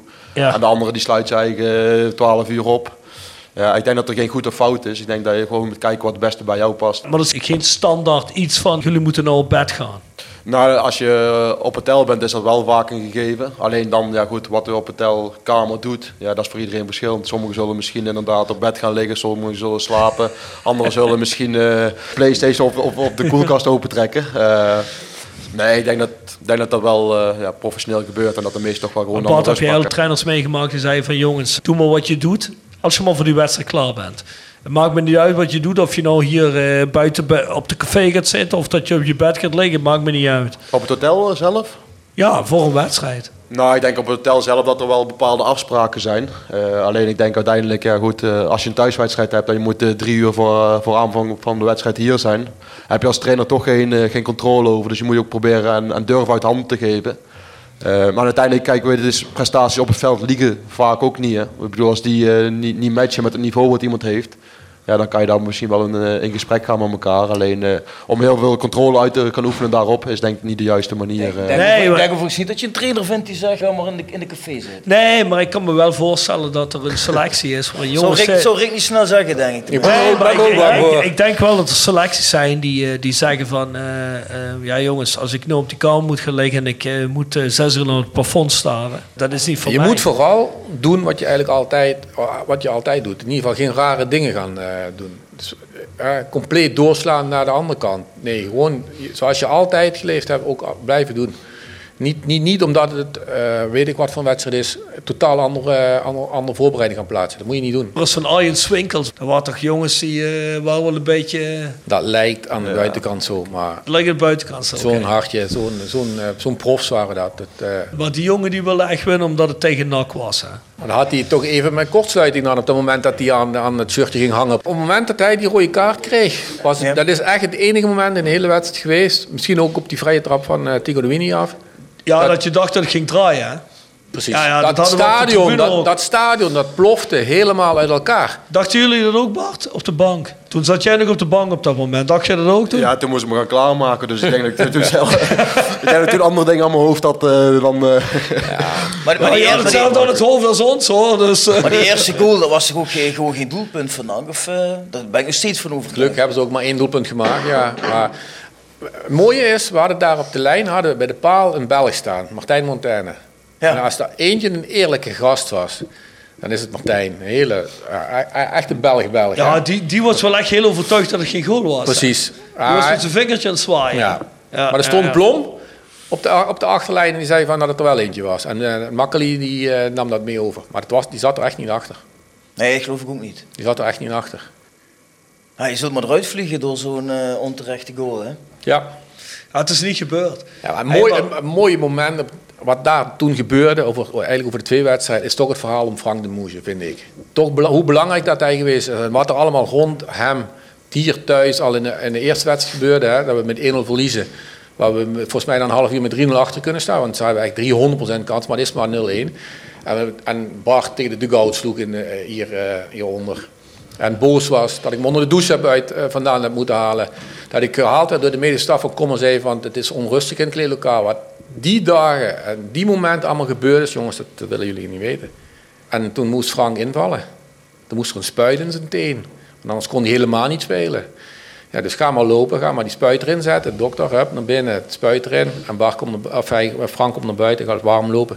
Ja, en het verhaal hoe het gegaan is gegaan. Hè. Hij krijgt die bal van Anko, die kapt hem terug, legt hem links op zijn borst, die legt hem neer. Hoe Frank dat kan, want ja, jij hebt Ja, ja. tegen hem gespeeld, maar je hebt ook met hem gespeeld. Het was gewoon echt een handbinder op dat moment. Ja, en hoe hij die bal panklaar neerlegt, dan denk ik toch van ja, Dus eigenlijk was het totaal onverantwoord dat hij zou eh, voetballen. Nee, als hij hier thuis had gespeeld, dan was het onverantwoord geweest. Want dan hadden we hem namelijk niet meer naar Breda kunnen nemen. En dat was iets wat ik wist als trainer. Ik kan hem in die twee wedstrijden kan ik hem één wedstrijd gebruiken. En het was niet, de noodzaak was hier niet aan de orde dat hij hier al moest, moest spelen. Maar daar, met verlenging en alles erop en eraan wat kon, kon gaan gebeuren, ja, dat, moest Je, dat moet je heel goed managen op dat moment. Maar zelf was hij kwaad dat hij hier niet eh, in Hij had hierin willen vallen, ja. Omdat de, in, in de eindfase zeker de betere ploeg waren. En voorzetten kwam van links en van rechts. En hij zegt, ik had er hier zeker één of twee eh, binnengeprikt. Maar ja, goed. We hebben een afspraak van, van tevoren met hem samengemaakt. Met de medische staf en, en ook met Wim Kollaert erbij. We hebben een afspraak met hem gemaakt. Dat hij, in ieder geval, als het niet nodig was, niet zou gaan spelen. Om hem als troef achter de hand te houden. En als je dan achteraf zo belangrijk bent, ja, en ook voor mij als trainer, ja, laat ik er ook heel eerlijk in zijn, dat je dan toch een beetje het recht aan je eind hebt gehad. eh. Ja, maar Rick, daar hoef je helemaal niet voor te verantwoorden, want op het einde heb je gelijk gehad. Dus. Ja, nou, op dat moment klopt dat, ja. Ja, ja. licht uit. The rest is history. dus uh, is allemaal goed. Ja, maar Moest weet je ze al de lichten uitmaken. Bart, in het seizoen daarna, bizar genoeg, je raakt geblesseerd in de voorbereiding. En dan komt uh, Kalasic, die ziet helemaal niet meer in je zitten.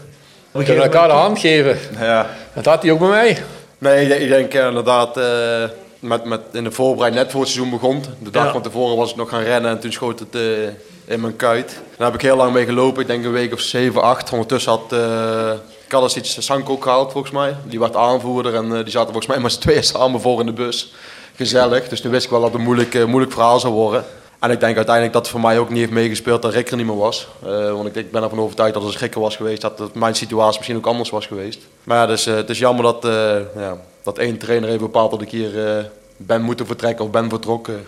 Ja, wij vonden hem als supporters een beetje een, een vreemde trainer, of niet, Bjorn? Kalasic? Ja. Ja, zeker wel een aparte, aparte kerel, ja. ja. Uiteindelijk heeft hij het qua resultaat misschien niet, uh, niet verkeerd gedaan. Hij heeft 14e plek in de maar... Eredivisie. Met een beetje betonvoetbal. Maar goed, uh, je bleef er wel in. Maar ik denk niet dat het de makkelijkste persoon in de, in de omgang is. Ik denk dat Bart dat ook niet vindt. Nee, nee dat, dat klopt. nee, nee, volgens mij heeft hij de eerste seizoenshelft eh, mijn naam twee keer eh, goed uitgesproken. En voor de rest was het altijd Bram. Dus eh, ja.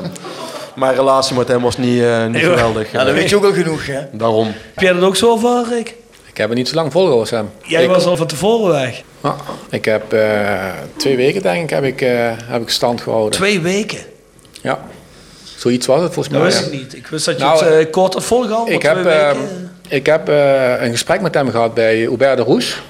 Zelf geïnitieerd, omdat ik toen met coach betaald voetbal ging eh, starten, met de cursus. En, eh, toen, hè- gingen altijd luxe, luxueus lunchen. nee, nee, nee, het was echt puur... Beste rouge is niet eh Nee, was echt voor mijzelf was dat. Dat heb ik, dat heb ik ook betaald. eh. Dat heeft, Oké, is goed. Oké, tenminste, moet nog eens op de rekening terugkijken. Maar. Nee, nee, nee. Dat was echt op eigen. Ik ging een cursus coach betaald voetbal doen. En ik moest wel een stukje medewerking krijgen. Ik moest wel weten wat ik, een vrijheid had ik kreeg. Waar ik stage moest gaan lopen enzovoort. Ah, een aantal vragen. En eigenlijk in het gesprek daar kreeg ik de vraag van... Rick, welke rol heb jij eigenlijk gespeeld bij het ontslag van die trainers? Want je hebt het toch al een aantal meegemaakt. Ja, dat was wel een vreemde, een vreemde opmerking. eh. Eh, zeker wetende hè, dat Harm hier weg is gegaan, waar ik nu nog mee lezen en schrijven kan. Ruud weggegaan is, waar dus ik heb geen enkel probleem gehad. Alleen Jondal was ik niet helemaal fan van. Eh is ook later gebleken. Eh, maar dat, ja, dat heb je. Sommige trainers liggen ja, sommige liggen je niet. Maar als iemand je zo'n vraag stelt, of zo'n opmerking plaatst, dan, dan gaat dat wel door merg en been, kan ik je vertellen. Dan heb je al de indruk dat hij, eh, Ja, dat en, hij dat- het gevoel heeft dat je aan zijn stoelpoten bent aan het zagen. Ja, waarschijnlijk wel. Misschien heeft hij mij als een bedreiging gezien. Ik, ik weet niet waar het aan heeft gelegen. En uiteindelijk is het hier geëscaleerd op een training op donderdagmiddag. waar- waar we hier aan trainen. En we waren de opbouw aan het trainen met Benjamin van Leer. En als een bal uitging, zou Benjamin iedere keer weer starten. En wij stonden hier ro- rond de cirkel met twee eh, doeltjes, twee kleine doeltjes. En met z'n twee stonden bij elkaar. Maar Benjamin zou iedere keer starten als de bal uitging. Dus op een gegeven moment, eh, de bal gaat uit. Hier eh, aan de zijlijn gaat die bal uit. En ik sta daar gewoon te kijken. En ik was een, een eh, van stelling dat we weer gingen starten met Benjamin. Dus zegt hij mij, je moet die bal inspelen. Speel die bal in. Toen ik zeg, ja, we zouden toch daar beginnen? Jij moet die bal inspelen. Ja, en toen keek Daryl Werker zo achter. Oeh, wat is daar aan de hand? Ja, vanaf dat moment is het gewoon fout gegaan. Kijk, als je in een, in een, ehm, in een staf opmerking maakt waar ik zelf bij zit, maar waar de rest van de staf ook bij zit, ja, dat, wil- dat wil je niet. Dat was een beetje handjesgedrag van hem te kant. Ja, ik weet het niet. En ja, goed, op dat moment heb ik, eh heb ik eier voor mijn geld moeten kiezen. Want ja, het ging... Hij, hij dat zag al als een bedreiging. Ja, ik weet niet of dat het was, ik denk het. Dat is alleen maar eh, vermoedens eh, hebben van... Maar, Maar ik met, moest... met- met wie was toen directeur? Met wie is er toen uiteindelijk eh Ton? Kanen met Wim, eh, Wim Kollard. Ja. En toen is die bij een oud-fase gekomen, een eerste Ik fase. wilde zeggen, want je bent toen niet doorgegaan met de trainersvak op Nee, dat nee. meteen. Hè? Nee, ik moest ook met de cursus ben ik gestopt. Hier ben ik gestopt en ben ik na de winterstop weer eh stilaan begonnen met reintegreren. En dan zou ik 3 januari zou de trainingskamp gaan, volgens mij in Portugal. De bedoeling was dat ik daar mee naartoe ging, dat ik weer eh, één moment van de dag weer mee ging trainen. En een ander moment mocht ik doen wat ik wou, of ik naar het strand ging, of ik in het zwembad ging, dat was geen enkel probleem. Maar één moment op de dag, dan zou ik mee gaan trainen. En toen heeft hij gezegd van, nou, hij gaat niet meer op trainingskamp als hij, als hij ja, ik zet hem uit de bus of, hij, of ik stap uit de bus, dat waren zijn woorden op 3 januari. Dus toen is het niet doorgaan. En ben ik, dat jaar heb ik afgemaakt als scout, zeg maar. Toen ben ik meer in de scouting gaan zitten met Twan van Mierlo. Maar denk je dat, Dat met, die een burn, beetje met die vreemd, burn-out, dat, dat, dat dat ook gebeurd was als er een andere trainer was geweest met wie je wel door de deur had gekund? Of zat het ook een beetje los van Kalasic? Misschien ook alles wat er de voorgaande jaren gebeurde? Tuurlijk, ja, laten we duidelijk zijn. Negatief, als er iets negatiefs gebeurt, heeft dat een impact op je. Maar als er iets positiefs gebeurt, kan dat net zo goed een impact op je hebben. Dus, en ook met de cursus, alles erop en eraan, als bij elkaar. eh, ja, goed, je weet het niet, het is speculeren. eh, maar dat daar in ieder geval een een en ander gebeurd is, dat mogen duidelijk zijn. Je ja. had wel heel veel functies op een gegeven moment. Hè? Ja, dat heb je als assistent trainer. Je bent eh, heel veel dingen in de lucht houden. Je bent cultuurbewaker, hè, zoals ik zo mooi eh, genoemd werd. Nee, tuurlijk. Ja, Maar zag jou als een bedreiging, omdat jij het seizoen ervoor hoorde misschien erin had gehouden. Ja, ik weet niet. Ik, weet niet waar hij het vandaan heeft kunnen halen. Want ja, zo lang heeft het niet geduurd. eh. dus ja, ik weet niet hoe hij tot deze keuze is Ah, gekomen. vreemd. Maar goed, het is allemaal geweest. En eh, het is daarna zo gegaan zoals het gegaan is. En we moeten daar ook niet te veel op terugkijken. Want het is alleen maar, dat kun je toch niet meer veranderen. Maar ja, dat het niet leuk was, dat het niet mijn eh, leukste periode in mijn carrière als assistent-trainer is geweest, dat mogen duidelijk zijn. Ja. Jongens, wat is jullie mooiste herinnering aan jullie rode verleden? Laten we even met bal beginnen. Ja, dan ga ik toch weer eh, heel cliché, denk ik, voor de promotie. denk dat dat toch de mooiste... Ja, maar dat vind ik niet zo gek hoor. Dat is eh, misschien eh, voor Nee, onze daarom. geschiedenis ook de mooiste herinnering. Ja, ja. Nee, ik bedoel, wat, wat het jaar daarvoor heel pijnlijk was, eh, was op dat moment denk ik ook op de markt en zo, was echt één groot feestje. Dus eh, ja, dat was een hele mooie dag. Ja, dat was een schitterende dag. Ja, geweldig hè. Ja, dat was, dat was geweldig. Je bent nog steeds in principe actief bij Roda, toch? Ja, ja, zeker, zeker. Leg eens uit wat je nu allemaal doet. Ik ben nu talentencoach of topsportcoördinator. En daar wil ik alleen maar mee zeggen dat ik probeer in de eindfase de jongens af te leveren bij één. Eh, en dan is het vooral in onder 18, onder 21, die te voor te bereiden op het vak profvoetballen. Want het is niet alleen maar vier, vijf, zes keer de week trainen. Dat daar komt veel meer bij kijken. Eh, nu is het de performance en nu is het de beelden. Je kunt ze zo, zo, zo, zo gek als je wil, kun je spelers gaan beïnvloeden. Maar dat, dat, daar, ja, goed, daar hou ik me in ieder geval nu mee bezig. Met die jongens optimaal voor te bereiden op hetgeen wat gaat komen. En dat, eh, ja, is mooi, is dankbaar, is, een, is echt een leuke job. Krijg je energie van. Hè, om met, met talentvolle spelers te werken die, die graag profvoetballer willen worden. En als je daar dan ja, bijvoorbeeld een, een, een, rol in kan spelen, ja, wat wil je nog liever? Maar hoe moet ik me dat voorstellen? Zijn het dan gesprekken die je voert? Of kijk je dan beelden met ze? Of... Ja, beelden probeer ik ook, hè, want eh, beelden liegen niet. Vaak ga je dan uit van negatieve dingen hè, met beelden. Dat je dat, maar het kan ook, met goede momenten kun je ook iets eh, bewerken hè, met beelden. Dus dat, vooral, eh, vooral gesprekken met ze voeren, eh, zeker dat. Eh, naar de wedstrijden gaan kijken, gesprekken is top. Ik werk met popgesprekken, persoonlijk ontwikkelingsplan.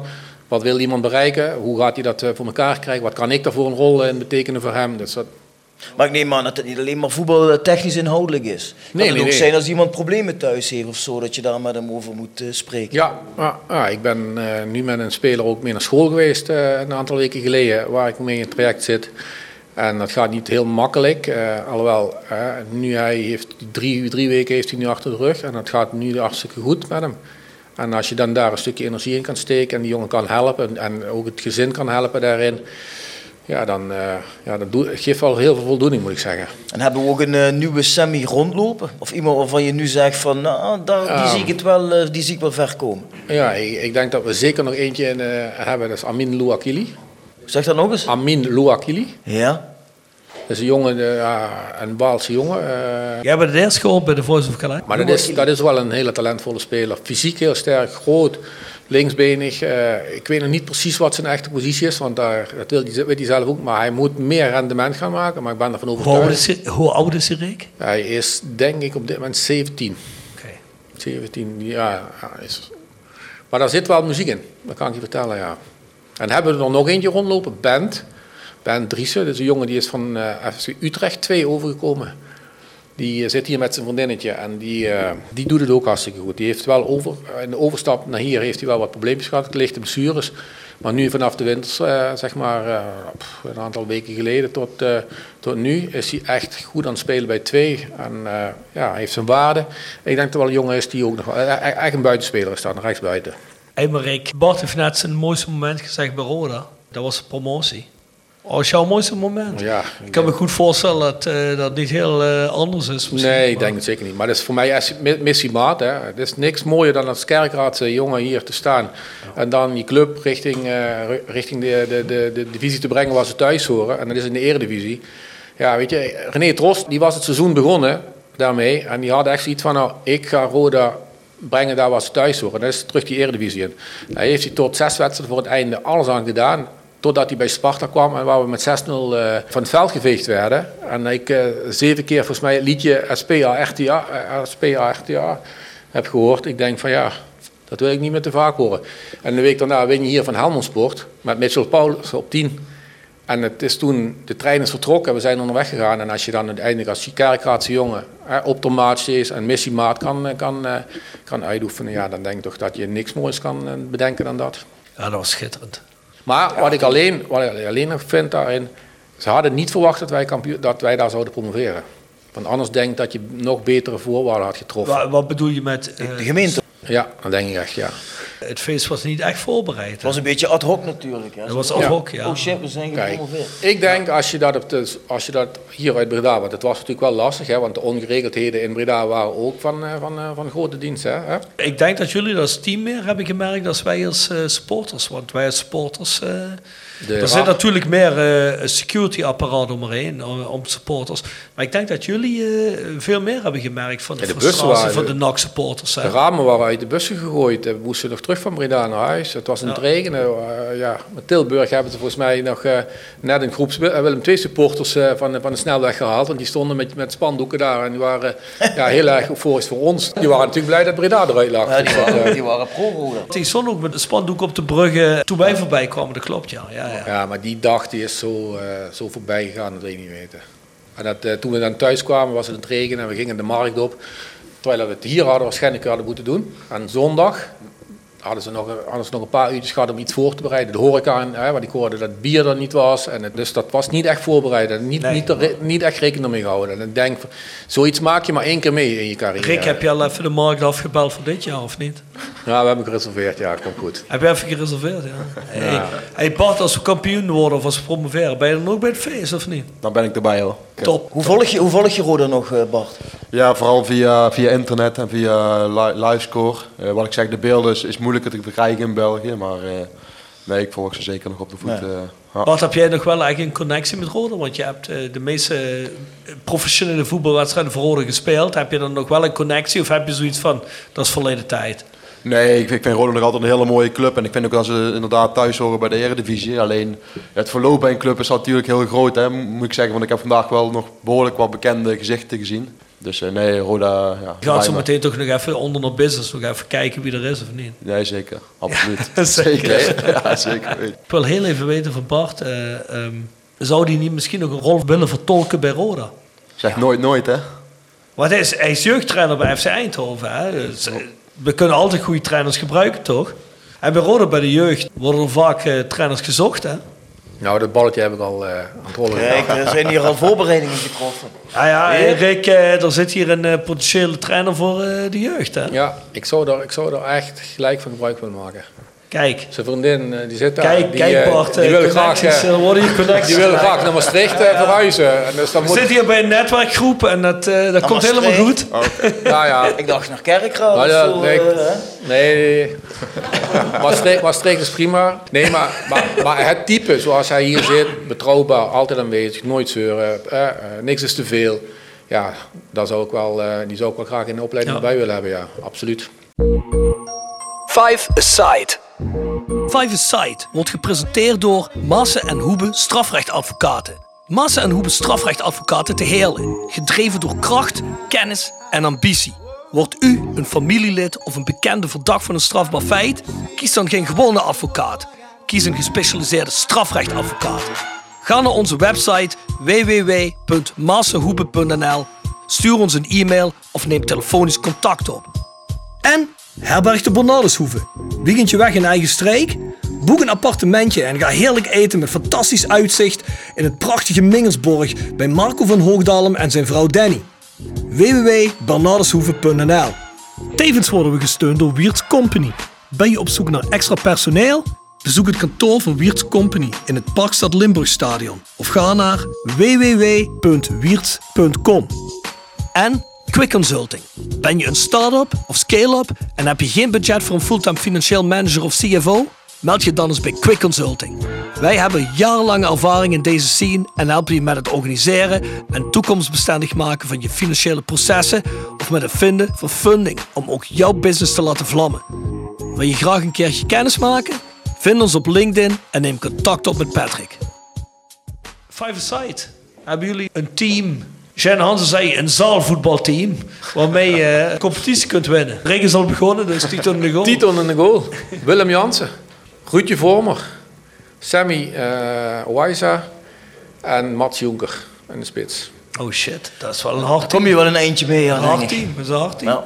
Ja, ik heb gekozen voor jongens waar ik zelf mee heb samengevoetbald hier. Dus dan heb ik eh, Benjamin van Leer in de goal, eh, Danilo Pereira Pereiro. Maar dat was een concurrent van jou, of Hij was een niet? concurrent, ja. Hij was, toen de tijd vond ik hem nog niet zo goed, maar als je ziet waar hij geëindigd heeft, dan, Ja. eh, Ja, dan maar kan je er dat- bijna dat- niet omheen, dat- denk ik. dat Had je toen niet verwacht dat hij dat zou Dat had ik niet verwacht, nee. Dat wilde ik jullie eigenlijk al vragen voor de wedstrijd begon. Was die Pereira, hadden jullie echt gedacht dat hij zo zou eindigen? Nee, ik denk dat ik ook niet kan voorzien. Eh, ik vond hem hier op dat moment eigenlijk geen, geen zekerheidje in die zin. Eh, hij was natuurlijk wel jong, hij had natuurlijk fysiek wel hele goede voorwaarden. Maar als je dan ziet welke carrière die heeft gehad en dat hij met Portugal TK heeft gewonnen, dat hij bij eh, PSG heeft gevoetbald.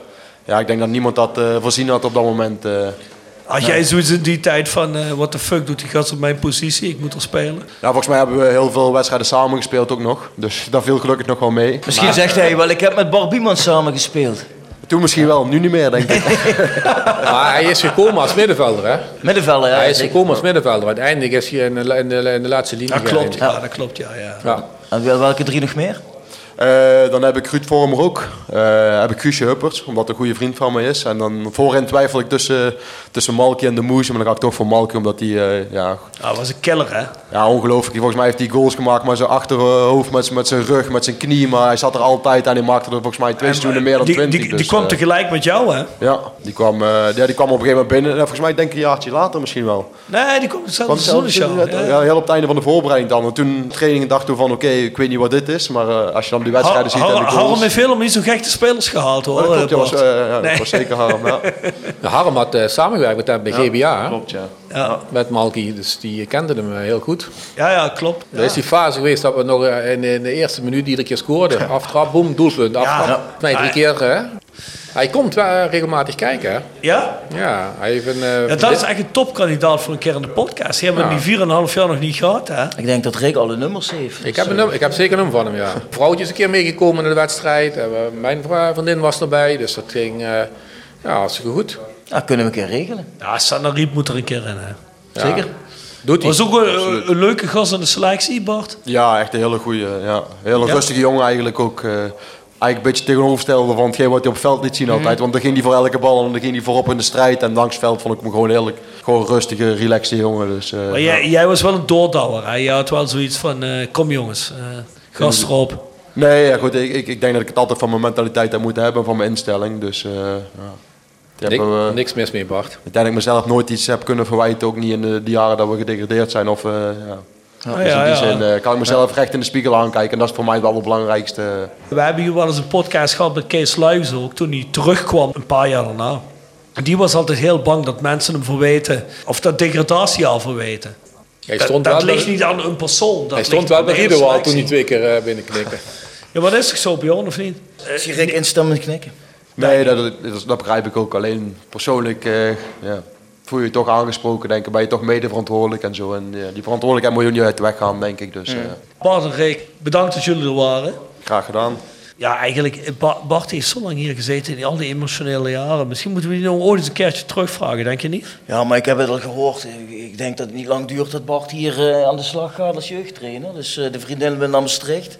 Rick regelt het. Dus zien we hem veel vaak. Het zou super mooi zijn in ieder geval. Dus, eh, is het, dit, dit was de derde keer? Derde of vierde keer zijn het al. Ja. hallo. Drie zeker. daar ga je, daar ga je, daar ga je. Het zijn, ja, zijn, zijn jongens van de streek. Zouden we heel even de sponsoren van de podcast doen? Jegers en Teerling Advocaten. Nextdoor Kapsalon Nagel en Beauty Salon. Hotel Restaurant de Vellehof. Herberg de Bernardeshoeve. Noordwand. Van Ooyen Glashandel. Quick Consulting. Wiertz Company. Rode Support. PC Data. Metaalgieterij van Gils. Willeweber Keukens. De Vrienden van Roda. Osteopathie Damen. Voetbaltrips.com. Fysio Stofberg. Barbarol.nl. Sportcafé De Aftrap. Povens Bouwadvies. Maasse Hoebe Advocaten. En Rode Arctic Front. Rode, Rode fans, fans uit. uit. Rick? Scandinavië. Jezus, ja, dat weet Weet er nog niemand hier? Ja, dat kan Nog een keer, nog, nog een keer. Ik heb niet overal een antwoord op. Rode fans Arctic uit. Front. Scandinavië. Ja, dat bedoel ik. Ons eh, e-mailadres is. De website is south16.com. Bovendien, drink Espro Brews. Heerlijk eh, biertje. Daar gaan we ook een biertje mee brouwen, dus drink hem. En ga naar de website en bestel. Patchupaf.com. Schuine strip naar voren. Voice of Calais is wat de Voice Matchday vindt. En vergeet ons niet te volgen en te delen. Daar waar je deze podcast volgt. Tot de volgende week. Adieu. Tot dan.